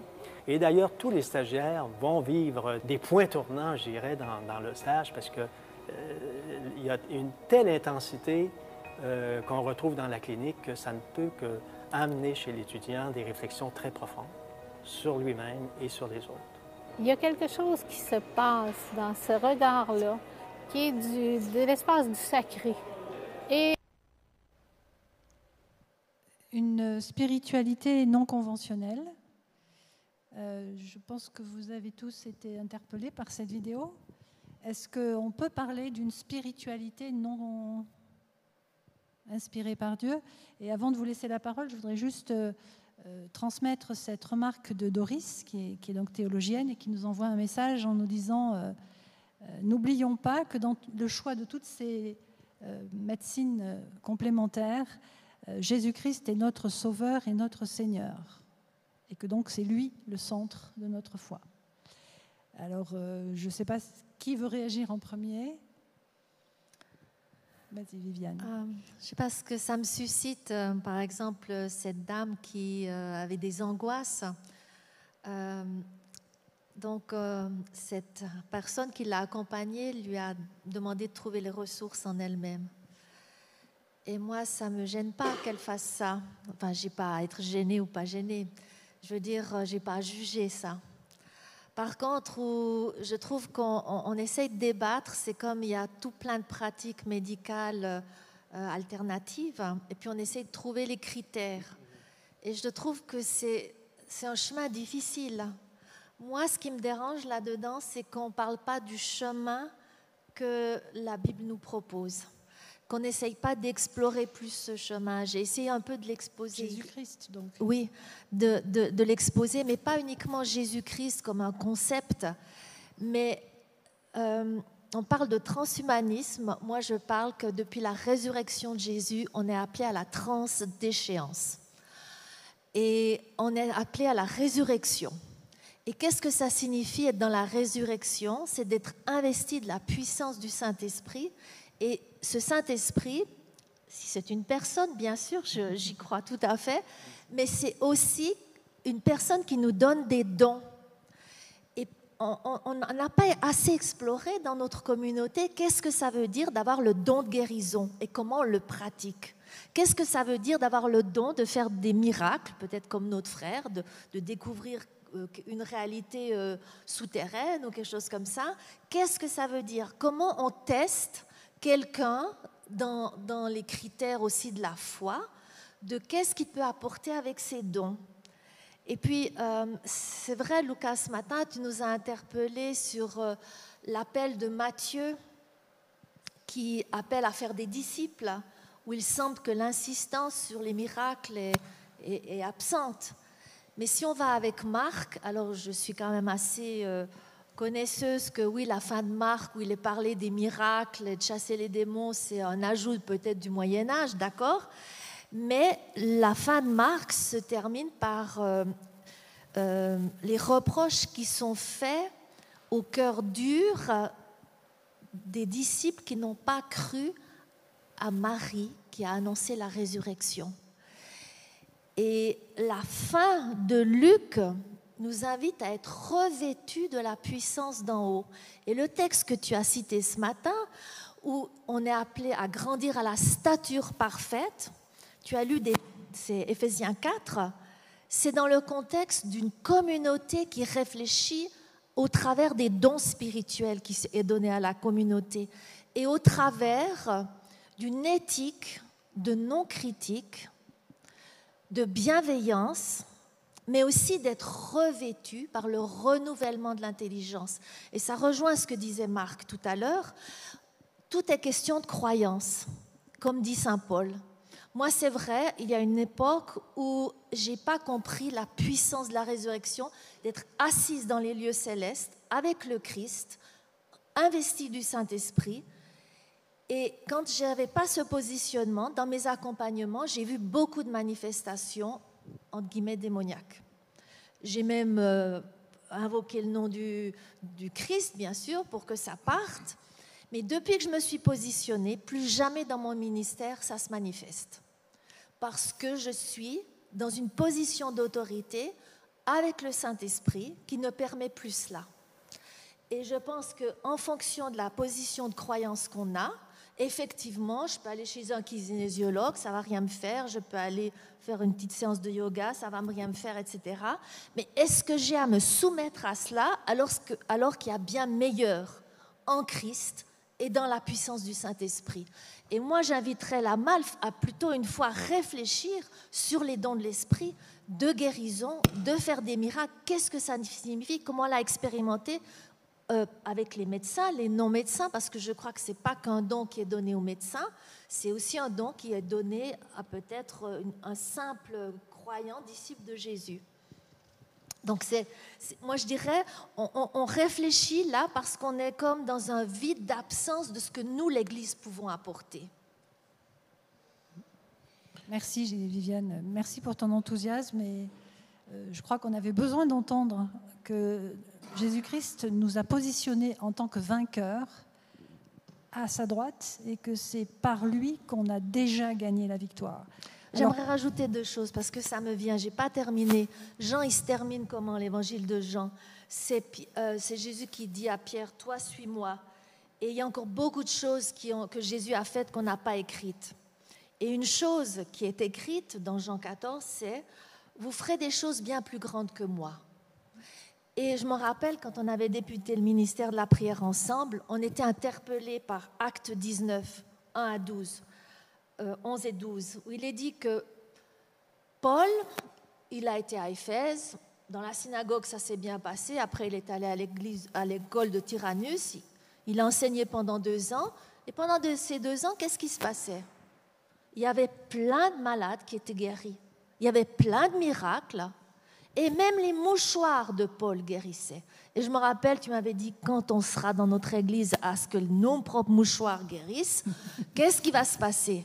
Je ne méprise pas du tout vos études, vos, vos recherches, mais il y a une dimension qu'on n'a pas explorée dans notre communauté. Moi, je veux bien réagir. Hein. Merci. Et euh, je partage tout à fait vraiment ta sensibilité. Et euh, en fait, juste pour, par rapport quand tu disais, est-ce qu'il y a d'autres spiritualités euh, sans Dieu? Alors là, je dis bien sûr oui, dans le sens où ce que je disais, c'est que, enfin, quand les, spectateurs m'écoutent, peut-être ils disent, oulala, ce médecin-là, il est vraiment fermé, tout est démon, etc. Alors, à savoir, c'est que dans ma pratique quotidienne, je reçois au quotidien quasiment, j'ai des discussions, mais complètement improbables, sur les parcours spirituels que les gens traversent. Et je trouve ça mais très beau. Et de quelque chose qui avant, il y a peut-être, je sais pas, 5-6 ans, je me serais plus méfié. Maintenant, c'est des gens que je commence vraiment à aimer dans le sens où je les rejoins parce qu'ils ont une soif spirituelle. Et c'est super beau de les entendre, de voir comment dans cette marche, ils cherchent quelque chose et se disent, il y a plus que ce matériel-là, il il y a plus. Et j'ai envie de savoir plus, j'ai envie de respecter mon corps, j'ai envie de respecter ma santé, donc je cherche autre chose pour me, soigner. Mais derrière, il y a toute une réflexion de dire, mais il y a autre chose, il y a un univers, il y a une énergie bienveillante, etc. Et moi, je me dis, en fait, c'est qu'il y a dans leur cœur la soif de rencontrer Jésus. En fait, moi, je le comprends avec mon, filtre, bien sûr. Mais, je me dis, mais c'est super beau de pouvoir parler de ça.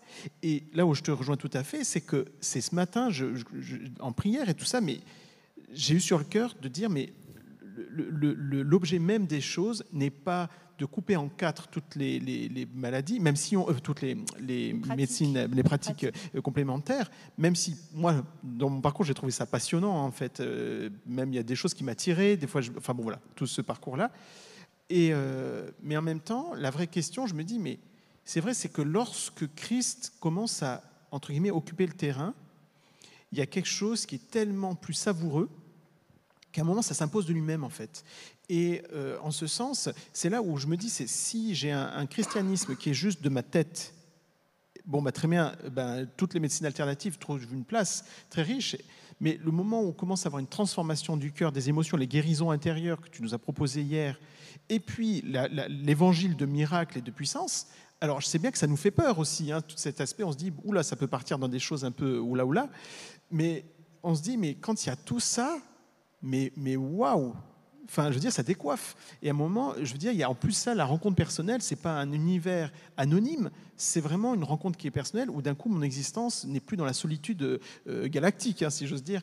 Et, euh, et, je me dis, mais en fait, euh, comme on avait pu en discuter plusieurs fois, l'objet de toutes les choses n'est pas de dénoncer les ténèbres, mais de proclamer la lumière. Et quand la lumière, euh, ça je le prends d'Elisabeth hein, pour pas lui, lui enlever, et, euh, mais de, effectivement de proclamer la lumière, et je trouve ça hyper pertinent parce que ça veut dire on n'est pas dans le fait de pointer l'autre, mais plutôt de proclamer ce qui est la vie. Quoi. Et enfin, après, je trouve que les choses s'emboîtent au final. Quoi. Lucas, tu veux réagir? Euh, Oui, j'aimerais revenir à la question des critères, puisque Doris écrit à nouveau. il me semble que c'est important pour nous de, de comprendre que quand on essaie d'établir des critères, il faut aussi se dire quel est le public auquel on s'adresse. Donc, euh, ce que vous dites, ça résonne en moi dans le sens que nous, en tant que chrétiens et adventistes sur croix, on peut avoir un discours qui fonctionne dans l'Église adventiste parce qu'on a quelque chose qui, est partagé. Mais après, on pourrait se dire qu'il pourrait y avoir des critères beaucoup plus universels parce que, je ne sais pas, il y a plus d'un milliard de musulmans, eux aussi passent par des moments difficiles. Ils ont leurs médecins, il y a des imams, il y a des guides spirituels. Et je suis sûr qu'il y a des guides spirituels qui vont les soulager, les aider à se remettre en connexion avec, avec la divinité, et à trouver un soulagement, à trouver un soulagement de la maladie. Donc je pense que Dieu est plus grand que, que l'Église.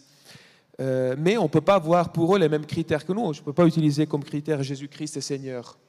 Euh, pour eux, ça ne veut rien dire ça. Oui, mais nous, on est chrétiens. Oui, tout à fait. Donc ça, ça veut dire que moi, avec ce que je considère être un privilège, la connaissance du Christ, je vais établir ce critère-là pour mes choix. Mais il faudrait aussi avoir articulé les choses de manière un peu plus euh, développée pour que ça résonne aussi et puisse, avoir, euh, puisse être un discours un peu plus large. Alors par exemple, pour euh, rebondir à ce que tu disais sur 1 Corinthiens 8, c'est vrai que Paul dit les idoles sont rien, donc on peut en manger, ça nous fait rien. Mais dans le même chapitre, il va dire, pour nous, il y a un seul Dieu et un seul Christ. S'il est vrai qu'il y a plein de dieux et plein de seigneuries, Alors, il ne croit pas ça, mais il sait qu'au sein de la communauté, il y a certains qui venaient du paganisme et qui, tout en ayant adhéré au Christ, ils avaient encore du mal à penser que le ciel s'était d'un coup vidé. Si on n'est né pas comme ça, euh, c'est difficile de, faire. Euh, si on est juif, il n'y a pas de souci. Le ciel a toujours été donc le, Seigneur et puis des anges, ça, suffit. Et donc, du coup, il, adopte un autre critère qui est beaucoup plus subjectif. Si ce que tu fais euh, vexe quelqu'un, va donc agresser la conscience d'un autre, ne le fais pas. Et donc, ça, c'est aussi un critère pour moi. C'est-à-dire, il faut d'un côté étudier la chose de manière plutôt objective, où est-ce que ça m'amène, euh, quel est le concept de santé qui est euh, promu, quels sont les moyens utilisés, est-ce que l'éthique du soignant est telle que je l'accepte, est-ce que je me sens manipulé? Je pourrais me sentir manipulé par un médecin conventionnel. Donc, du coup, je dis, je n'ai pas envie d'y aller. Donc, ça, c'est des critères. Que ma dignité soit respectée. Euh, mais un critère aussi subjectif. Est-ce que j'ai peur de m'engager sur un chemin qui soit plus ou moins on peut avoir peur de se vacciner, on peut avoir peur de, se faire traiter par euh, un ostéopathe, on peut avoir peur de faire de la chimio, on peut avoir peur de faire de, l'hypnose. Donc si déjà du point de vue subjectif, j'ai peur de quelque chose, bah, c'est comme Paul dit, bah, euh, si quelqu'un est dérangé, il ne faut pas le forcer. Parce que le moment où on oblige quelqu'un à faire quelque chose, ben, on ne sait pas comment ça va se déclencher, maladie psychosomatique, ou on va, on va, quand on fait quelque chose à contre-coeur, c'est compliqué. Donc ça aussi, peut-être, c'est un critère dont on pourrait discuter. Oui, d'une manière objective, ça où nous amène, mais aussi d'une manière subjective, comment je le sens. Est-ce que je me sens abusé? Est-ce que je me sens en danger? Est-ce que je me sens... Alors si je ne me sens pas tout à fait à l'aise, je pense qu'il y a une liberté de se dire, je n'ai pas envie de m'engager là-dedans. Je ne juge pas ceux qui sont allés, mais il ne faut pas non plus me dire qu'il faut y aller à tout prix parce que ça a marché pour toi. Donc euh, ça, c'est aussi, il me, semble, un critère qui pourrait être rajouté euh, la subjectivité, qui est importante, me semble-t-il. Pour moi, ça pose la question est-ce qu'il faut mettre des critères universels? C'est un peu ce que je disais tout à l'heure, c'est un peu personnel. Euh, mes peurs ne sont pas celles de l'autre personne. Quand je parlais hier, je témoignais de ma formation en hypnose. Euh, au départ, j'étais tellement craintive et un peu réticente que je ne pouvais pas rentrer en état d'hypnose. Donc en fait, ça ne fonctionnait pas. Et, ça ne fonctionnait pas dans un sens bénéfique, ça ne pouvait pas non plus fonctionner dans un sens maléfique, entre guillemets. Ça ne fonctionnait pas. Je n'étais pas réceptive à cette euh, thérapeutique-là. Donc déjà ça, oui, si on n'est pas euh, adhérent, c'est là l'histoire de l'alliance aussi. Hein.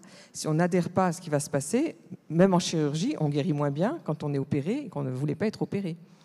On peut très mal vivre une intervention chirurgicale très protocolée, très médicale euh, officiel parce qu'on n'était pas prêt à le vivre. Donc ça, oui, un critère, c'est totalement. Moi, je trouve c'est assez subjectif cette histoire de critères. je ne sais pas si c'est bon de faire des critères euh, un peu universels pour toute la communauté adventiste. Voilà, ça c'est cachère, ça c'est pas cachère. Enfin, ce genre de. J'ai un peu de mal avec ça. Et pourtant, euh, l'apôtre Paul dit bien à un moment. Tout ce qui n'est pas le fruit d'une conviction est péché. Donc, il donne quand même quelques critères. La conviction. Oui, mais justement, la, la conviction, pour moi, c'est personnel c'est quand même un critère. Oui, bah, du coup, je rejoins ce critère, mais c'est un critère personnel. Ou alors, on peut dire à tout le monde, bah, si vous n'êtes pas convaincu, ne le faites pas. Comme en toute chose d'ailleurs. Hein. Si vous n'êtes pas convaincu de faire euh, de la gymnastique, ne le faites pas parce que vous allez vous faire mal. Si vous faites du yoga en étant tout crispé parce que qu'est-ce qu'il y a derrière, eh ben, vous allez vous faire mal. Moi, je pose euh, la question quand même plus loin avec ce que j'ai exposé hier. C'est est-ce que je suis capable d'aller regarder pourquoi j'ai peur et à quoi s'associe cette peur et de travailler sur cela pour que Jésus me montre la vérité. Alors, tout à fait, tout à fait. Si j'ai peur, à quoi ça fait référence? Qu'est-ce que ça vient toucher chez moi pour que je sois dans cette crainte?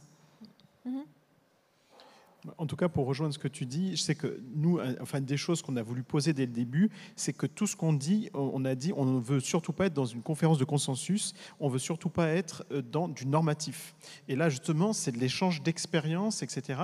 Et justement, dans des critères qu'on va, enfin, après en synthèse, dire, enfin, quelques questions, ça se pose à chaque fois des. C'est pas justement des critères, c'est plutôt de dire, euh, peut-être pour avancer, pose-toi ces questions.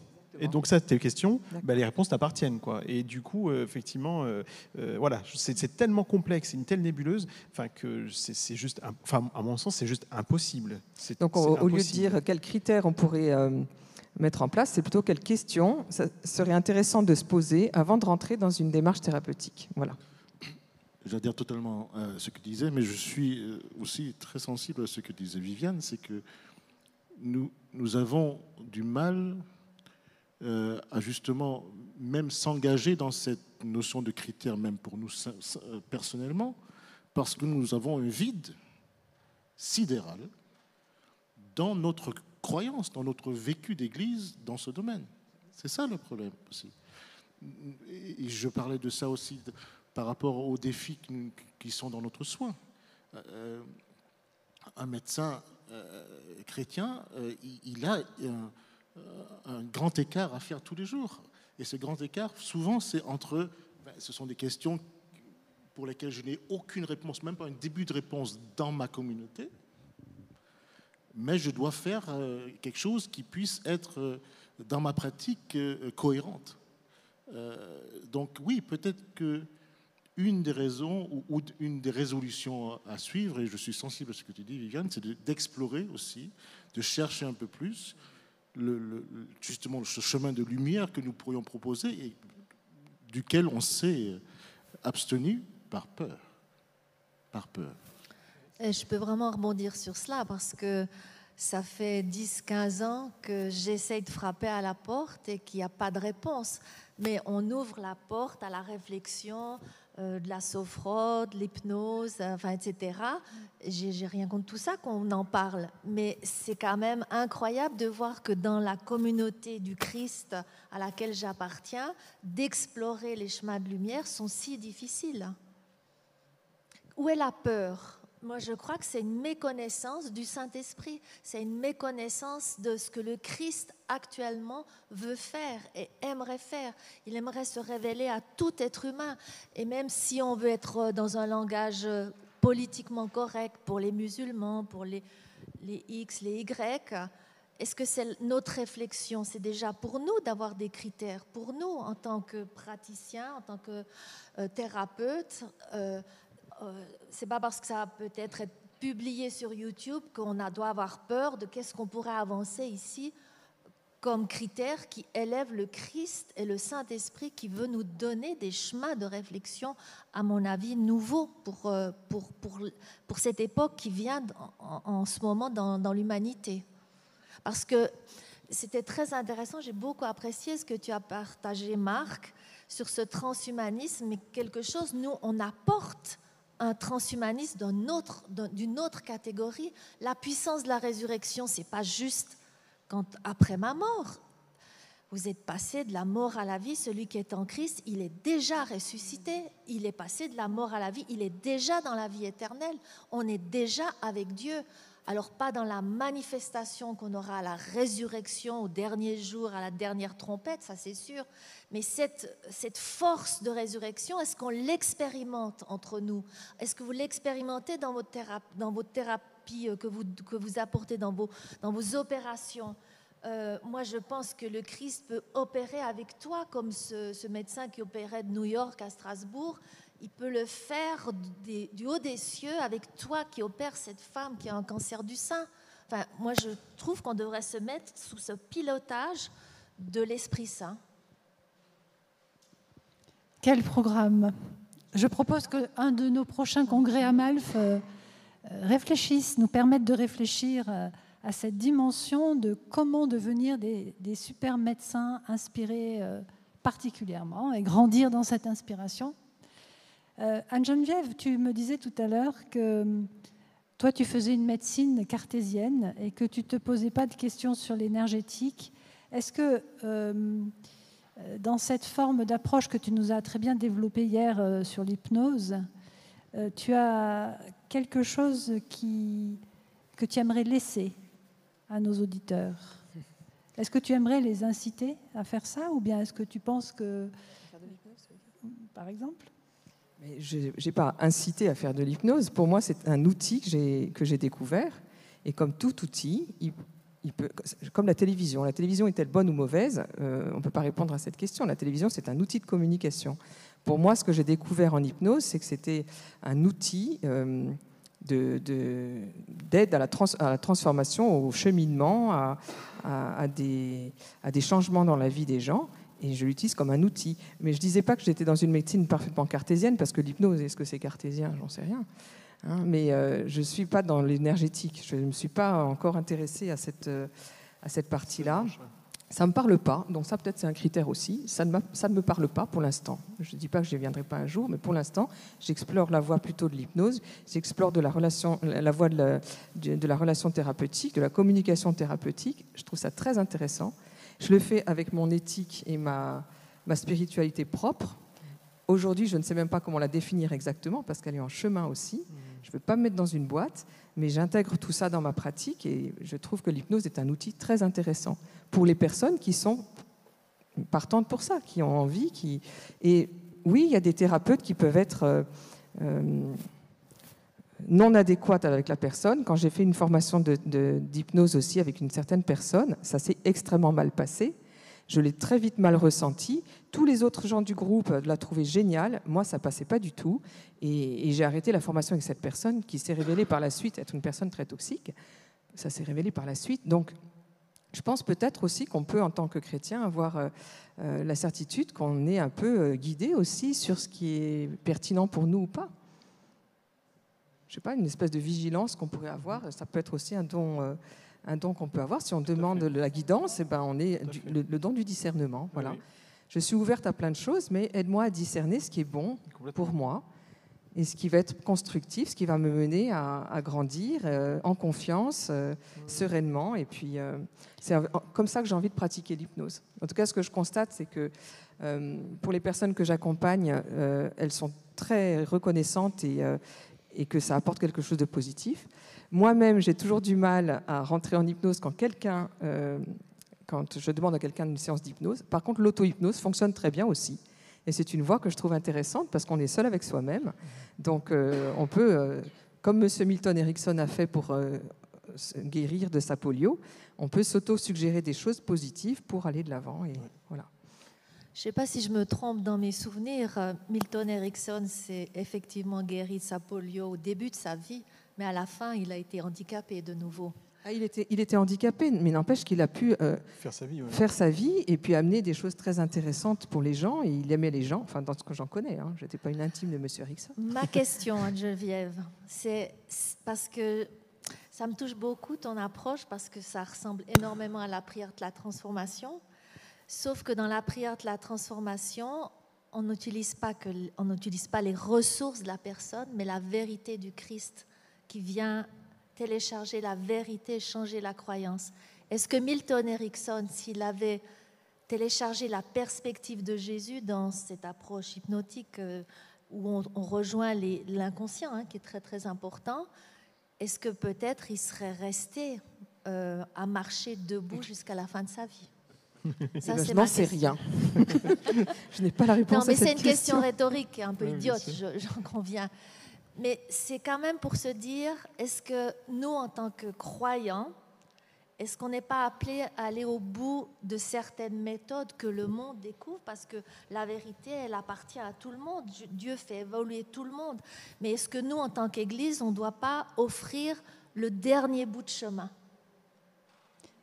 Et est-ce que notre rôle n'est pas aussi de partager la relation que nous avons avec Dieu et dans laquelle nous grandissons tous les jours? Est-ce que notre rôle de thérapeute, est-ce que notre professionnalisme ne doit pas être mis euh, au service de cette relation? Et est-ce que ce n'est pas là finalement notre objectif? C'était un peu l'idée la question derrière le sens du soin que nous avons à explorer euh, toute cet après-midi. Et nous avons eu plusieurs inputs, dont celui de Veriato qui disait, voilà, euh, si vous avez fait ce métier par vocation missionnaire, certes, c'est l'enjeu pour vous. Mais euh, je, veux rebondir sur ce que vous disiez tous, Lucas en particulier nous avons besoin de cette ouverture. Nous faisons quand même, disons-le, le plus difficile et le plus beau des métiers qui soit. Pourquoi? Parce que nous sommes là au service de la personne qui se confie à nous. Et ça, c'est le premier impératif. Le premier impératif, c'est de s'adapter à cette personne qui est en face de nous. S'adapter dans toutes ses dimensions, spirituelles inclus. C'est pour ça que j'insiste sur ce que tu disais, cette ouverture. Nos critères sont nos critères, mais la, première chose, le premier devoir du médecin, c'est d'abord de s'adapter au patient qui vient le voir et qui s'adonne, qui se, qui se confie à lui. Et après, en, cheminant avec ce patient, et vous le faites tous. Et c'est ça qui fait la beauté de notre. De dire, voilà, si j'ai quelque chose à te donner en plus, si, on, est dans, dans, son cheminement, alors, alors fais-le, à condition que tu en sois capable dans ta vie personnelle aussi, à ce moment-là. Euh, je ne sais pas, elle me vient à l'idée euh, le témoignage d'une médecin musulmane qui a euh, qui avait le visage flouté pour plusieurs raisons, pour, euh, euh, parce qu'elle est devenue chrétienne et que c'était un peu difficile pour sa communauté de qu'elle soit filmée en, direct et en visu. J'ai oublié son nom était que son prénom, mais j'ai oublié son prénom. si je me rappelle bien, c'était sur On est ensemble, une émission qui qui a été mise au point pendant le Covid par euh, l'Église plutôt évangélique. Mais cette femme musulmane médecin qui est à Paris, qui existe en ce moment à Paris, elle témoignait que dans sa conversion, le Christ lui a demandé de commencer à prier avec ses patients. Et donc à Paris, apparemment, elle a un cabinet. Et quand le patient euh, permet cela, elle, elle prie et elle a des guérisons, de plus en plus de guérisons. Et je me dis quand même, euh, on est une église, on a une, armée de magnifiques médecins, euh, infirmières dédiés au Seigneur. Pourquoi pas aussi explorer ça euh, dans la pratique? Parce que si c'est donné maintenant, à cette époque de l'histoire, à une femme musulmane qui vient de se convertir au christianisme, qui est médecin comme vous, et qui prie dans son cabinet à Paris, qui, est un, pays, euh, Paris, c'est la rationalité, les médecins sont, formés à la science des sciences, etc. Est-ce que ce n'est pas quelque chose qu'on devrait aussi mettre à l'honneur entre nous? Moi, je peux dire que pour des prières pour les malades, j'ai été embêté par, euh, par mon conseil de l'ordre, alors que ce n'était pas dans mon cabinet, hein, en fait, voilà. Mais c'est juste dire qu'il y a un enjeu. Et puis, alors, bien sûr, quand tout médecin ou thérapeute entend ça, il se dit on ne peut pas utiliser la faiblesse, la fragilité de la personne dans son état de santé euh, pour euh, l'amener à quelque chose. Ce que j'entends tout à fait. Et de l'autre côté, moi, mon cœur chrétien me dit mais, mais ô combien cette personne a besoin de Christ Et c'est cet exercice de funambule de dire de respecter la personne dans son parcours son intériorité.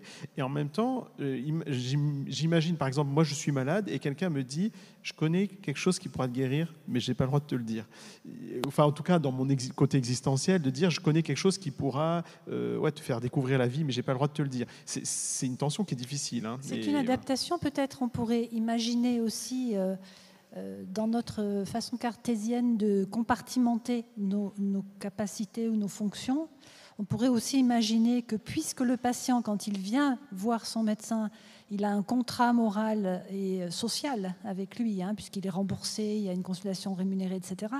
On pourrait imaginer que le médecin garde ce rôle de médecin euh, conventionnel et que si le patient est en demande, il puisse se fixer un autre rendez-vous non rémunéré, pas au même endroit, et ça, c'est une expérience que j'ai fait une fois dans ma vie et c'est extraordinaire. Parce que la rencontre n'est pas la même. C'est la même personne, ce sont les mêmes personnes, mais les rencontres ne sont pas du tout les mêmes. Et ça, ça aboutit à des miracles. Juste pour aller enfin, dans ce sens, c'est à savoir c'est que la même façon qu'il y a des aumôneries dans les prisons et les hôpitaux, en Suisse, il y a un système d'aumônerie dans les cabinets libéraux qui est en train de se, développer. Euh, et on a rencontré avec euh, Fanny des, médecins, etc., qui mettaient ça en place, euh, qui étaient médecins chrétiens et qui avait justement ce, mérite de pouvoir euh, séparer les deux. Et comme moi je dis souvent, je ne veux pas qu'un patient, quand il vienne, il se sente pris au piège. Il faut qu'il puisse savoir qu'il y a la neutralité, qu'il savoir qu'il sera respecté. Mais donc, s'il y a un autre espace qui est défini, dédié, ça veut dire cet espace, j'y touche ou j'y touche pas. Et je suis respecté dans mon parcours. Et ça, c'est juste essentiel quand effectivement il y a cet élément-là. Même si effectivement, euh, enfin, le témoignage que tu racontes, je suis tout à fait sensible dans cette dimension spirituelle. Mais euh, voilà, c'est cette tension entre les deux. Vous avez bien compris que c'est un équilibre fragile que nous sommes en, train d'essayer de d'arpenter. Euh, avant de terminer, j'aimerais avoir votre impression, chacun, votre take-home message, si vous pouvez le partager. Et peut-être que ça peut faire en même temps la synthèse en même temps, je veux dire que ça, termine pour la synthèse. Que ça fasse une forme de synthèse et puis de l'essentiel de ce qu'on a pu apprendre ensemble pendant ces trois jours et de, du message qu'on pourrait laisser à nos auditeurs et en réflexion aussi pour un prochain congrès. À qui veut commencer? Anne-Geneviève? J'ai un peu du mal parce que je n'étais pas là pendant tout le congrès. Oui, mais Donc j'ai vraiment du mal à faire une synthèse. Tu as entendu une partie? Je trouvais très intéressant d'aborder ces sujets. Je vous remercie de m'avoir proposé d'y participer. Euh, voilà, je ne sais pas comment je peux synthétiser quelque chose que je n'ai pas entendu dans sa globalité. Tout à fait. Moi, en tout cas, je retiens euh, euh, dans le domaine des critères et des labels dont on parlait tout à l'heure qu'il n'y a pas de label magique ou de critères magiques, mais j'aimerais vous laisser une parabole. Une petite parabole qui m'est venue à l'esprit en écoutant Viviane et son équipe je voudrais encore remercier chaleureusement les trois personnes, Peter, Catherine et Daniel, qui ont témoigné hier soir. Euh, votre témoignage était émouvant, vraiment. Et je, sentais cette, et je pense qu'on a tous senti cet euh, véritable engagement spirituel que vous avez mis dans votre témoignage. Je voudrais donc vous laisser cette métaphore. Euh, quand on se convertit, quand on rencontre Dieu, euh, euh, qu'on accepte de vivre avec lui, qu'on se fait baptiser et qu'on rentre dans une communauté et qu'on rentre dans une nouvelle façon de vivre, hein, une croyance, c'est un petit peu comme si on naissait de nouveau. D'ailleurs, c'est l'image que le Christ nous laisse. Et à la naissance, en général, on fait des cadeaux. Et un cadeau qu'on peut recevoir à la naissance, euh, à la nouvelle naissance, celle-là, ce serait d'imaginer qu'on a un Boeing euh, ou même un, jet privé qui nous est donné. Sauf que le jet privé, euh, on, apprend à le piloter, il faut le temps euh, d'expérimenter ça et puis de, de s'en sentir propriétaire. Et j'ai un peu souvent l'impression que nous, chrétiens et nous, professionnels de santé, nous continuons à rouler en deux chevaux parce qu'il ne faut pas imaginer qu'on va utiliser le jet privé. Et pourtant, Jésus-Christ est mort pour que le jet privé, on puisse le prendre quand on veut. Et non seulement on se prive de notre transport et de notre euh, aisance enfin, à utiliser ce jet, mais en plus on, embarque avec nous nos patients parce qu'on est souvent euh, minimaliste dans ce qu'on leur propose. Et j'ai beaucoup aimé hier soir votre, euh, votre témoignage et donc l'ampleur de ce témoignage, des conséquences de ce témoignage. Parce que ça veut dire que même si on a vécu les traumatismes les plus terribles qui soient, Jésus-Christ peut guérir. Et Jésus-Christ veut guérir. Et je pense que c'est une réflexion pour nous tous. Et si euh, on peut continuer à cheminer pendant cette année, c'est cheminer en tant que professionnel de santé en se posant la question euh, jusqu'où Jésus-Christ veut m'accompagner dans ma pratique, dans ma croyance, dans mes croyances, dans mes connaissances, et jusqu'où je veux expérimenter euh, cette communion par l'esprit avec lui. Et est-ce que j'accepte de lâcher prise? Ou est-ce que je me contente de mes petites deux chevaux que je change euh, une fois telle technique, une autre fois une autre technique? Alors ne voyez là dans ma parabole aucun jugement envers quelque thérapeutique que ce soit, euh, mais j'attire notre attention sur le fait que nous sommes souvent minimalistes. D'autres take-home messages? Moi, je peux résumer rapidement euh, ce que j'ai dit. Bah, pour moi, il est important de ne pas sacraliser la santé. Elle est très importante, mais ce n'est pas le bien le plus sacré qu'on a. Et puis, deuxièmement, de voir l'image de Dieu en n'importe quelle personne, quel que soit son état de santé. Et donc, merci à vous qui travaillez, que ce soit coach, enseignant ou médecin, qui travaillons dans une euh, posture face à la personne qui est en face de nous. Parfois, on a un certain avantage, on nous regarde parce qu'il y a des compétences. Donc, de nous imaginer toujours au service de ces personnes et de ne pas utiliser de notre autorité pour imposer quoi que ce soit, mais pour se mettre au service du moi qui se cache derrière euh, voilà, le visage qui nous, qui nous est proposé. Merci beaucoup pour euh, ce rappel qui sera utile. Euh, moi, j'essaierai de, résumer rapidement avec, trois mots. Le premier, et je, je suis reconnaissant à vous tous de l'avoir ressenti dans vos propos et dans votre, vos attitudes, c'est humilité. Nous faisons un beau métier qui est difficile. Euh, et euh, nous avons une petite partie de la lorgnette en ce qui concerne le savoir et l'expérience. Nous n'avons euh, absolument pas les moyens de tout englober. Et nous demandons à, notre Dieu de, de, nous aider avec cette petite lorgnette, ce petit bout de savoir, de faire au mieux et de multiplier ce que nous pouvons faire. Le deuxième c'est, mot, c'est la peur. Et là aussi, je vous remercie de, l'avoir dit. Laissons la peur comme un critère en dehors. Soyons sûrs de, l'appartenance que nous avons, de, à la fois de la protection, mais aussi de ce message de lumière que nous avons, à la fois dans notre manière de nous laisser guider avec le discernement, dans nos manières de soigner, mais aussi dans, dans l'ouverture que nous pouvons avoir, l'ouverture que nous pouvons avoir en explorant d'autres manières de faire, euh, et à nous ouvrir aussi à d'autres, contextes, qu'ils soient religieux ou autres. Et euh, le troisième, ce serait vraiment de dire, voilà, euh, je voudrais tout simplement remettre entre les mains de Dieu euh, à la fois ce congrès et les réflexions qu'on peut mener, euh, en disant qu'ils sont de plus en plus importants, parce qu'il faut qu'on arrive de plus en plus à s'ancrer et à, avoir ce discernement. Euh, je vous le disais par rapport aux, défis qui vont se, montrer devant nous, et c'est le troisième mot que je, voudrais garder. Nous avons des défis énormes euh, devant nous sur la bioéthique, sur, sur la manière justement de faire ce grand écart. La manière de faire ce grand écart entre la science et, notre croyance que, que, nous, euh, que nous chérissons et qui est le fondement de notre motivation de, soigner. Euh, et, donc j'appelle vraiment à, poursuivre ce, travail d'exploration dans la bienveillance et dans l'écoute euh, euh, vers, vers des, paradigmes qui vont certainement devoir changer euh, par rapport à notre éthique biotique professionnelle et éthique chrétienne. Franck? Oui. alors, dans, je, vais, reprendre quelques idées que vous pourrez réécouter donc sur la, la synthèse du jeudi soir. Euh, on avait appelé donc cette synthèse choisir en conscience, choisir en conviction. Et euh, pour moi, là, c'est vraiment quelque chose d'insistant. Alors, vous avez peut-être pu le voir, moi, quand je parle de certains sujets, je parle avec passion.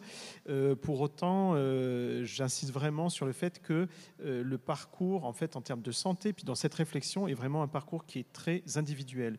Et c'est en ce sens où, quand on avait proposé des critères, c'est des critères, comme on disait, de questions personnelles pour des réponses personnelles. Et en, parallèle avec ça, c'est dans le, dans le sens où euh, si on, a des frères et sœurs qui ne pratiquent pas les mêmes choses, ou on estime qu'ils pratiquent des choses dans lesquelles nous n'irions pas, soyons paisibles et fraternels. Alors j'ai eu des retours euh, effectivement suite à une, vidéo que j'avais faite donc euh, d'une sœur de certains soins qu'elle pratiquait et en fait de mots qu'elle a reçus de certains frères et sœurs. Et d'ailleurs je m'en excuse en fait que je ne souhaite pas que ça produise ça. Moi l'objet de tout ce débat c'est que ça ouvre au contraire la, discussion. Et j'aime beaucoup entendre justement même quelqu'un qui est contradicteur avec moi, qui pense pas pareil que moi. Euh, c'est ça qui fait avancer. J'ai pas peur d'avoir tort, je m'en fiche d'avoir raison, et au contraire, je cherche la vérité. Et en ce sens, qu'on puisse faire ce parcours de euh, respecter en fait, enfin parce qu'on n'est pas au même point chacun, et puis qui peut dire où chacun en est. Et pour terminer, euh, comme on disait tout à l'heure, je crois véritablement que les choses se positionnent naturellement dans notre cœur, dans notre tête, à la mesure de la place qu'on laisse à Jésus et à la mesure du Saint-Esprit qui est là. Je crois qu'il y a des choses qui se positionnent naturellement. Et, euh, ce moment-là, ce qui nous va, nous faire choisir n'est plus la peur ou la non-peur, mais simplement la conviction. Et c'est ça toute la différence, en fait. C'est de dire, je ne vais pas là parce que j'ai choisi de ne pas aller là parce que j'ai peur. J'ai choisi d'aller là parce que ça n'est pas moi tout simplement. Comme tu disais tout à l'heure, je ne suis pas à l'aise ici, donc je me retire naturellement. Et effectivement, dans les dons de l'esprit, il y a le don de discernement, et je crois que réellement, il y a aussi quelque chose qui est là, où dans la sagesse de Jésus-Christ, il peut simplement nous instruire et dire ça c'est bon pour toi, ça c'est pas bon, très bien, amen. Et puis tout est paisible, voilà, chacun fait, fait son chemin dans son, dans son, bah, son parcours personnel. quoi. Merci. Euh, Viviane? Euh, J'ai pas vocation de faire une synthèse, mais peut-être d'émettre un souhait.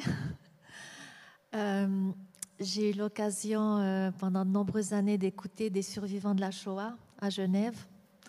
Et une des dernières personnes que j'ai écoutées, qui était une musicienne qui a survécu, a témoigné qu'elle n'a pas mangé pendant XX mois, mais qu'elle se nourrissait de, de sa musique, parce que les, les capots du camp lui demandaient de jouer.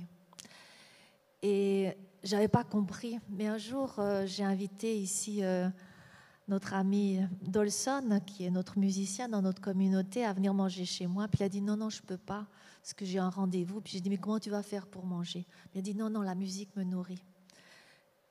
Et je me suis dit quand même, il y a des dimensions peut-être qu'on n'a pas explorées. Et donc ma conviction et mon appel ce soir, c'est pas la conclusion de votre congrès, mais c'est que peut-être, oui, effectivement, la lumière guérit, la vérité guérit. Et ce qui est dans notre système de croyance illuminé par la vérité, là où il y a trop d'obscurité, nous permet d'entrer dans une santé renouvelée, dans une énergie renouvelée, dans un bien-être euh, euh, renouvelé de capacité à être en relation juste avec autrui. C'est surtout cela et de rester dans bah, les fruits de l'esprit, qui est la paix, la joie, l'amour, la tempérance, la bienveillance, la longanimité, la patience. Et mon appel, c'est peut-être que c'est des choses qu'on devrait explorer lors d'un congrès à Malf euh, une prochaine fois. Nous avons bien reçu le message. merci à chacun, merci pour votre bienveillance, merci pour votre richesse, merci pour votre présence. Merci à Claude Pélissère, pasteur de cette église, et à l'église de Collonges de nous avoir acceptés. Nous avons été pénibles, perturbants, pas disciplinés, mais merci de nous avoir supportés jusqu'au bout. Merci aux techniciens qui sont encore là, fidèles, qui étaient là avant euh, qu'on arrive et qui seront là après. Merci infiniment pour votre patience et votre présence. Merci, euh, merci à notre Dieu. Merci à euh, chacun de vous qui a des maintenant euh, repartir, j'aimerais partager avec vous une petite prière euh, en forme de béatitude. Heureux ceux qui ont assez de délicatesse pour partager la souffrance de l'autre comme si c'était la leur. Heureux ceux qui sont assez ouverts pour chercher un chemin nouveau, loin de l'agressivité, de l'affirmation du soi. Heureux les hommes intègres qui s'occupent à l'injustice engendrée par les abus de pouvoir. Heureux ceux qui sont conscients d'être responsables de la paix. Heureux ceux et celles qui voient en chaque personne un frère, une sœur en humanité. Seigneur, remplis-nous de cet amour et de ce respect et de ce bonheur-là. Merci. Rendez-vous l'année prochaine avec la MALF pour le congrès 2022.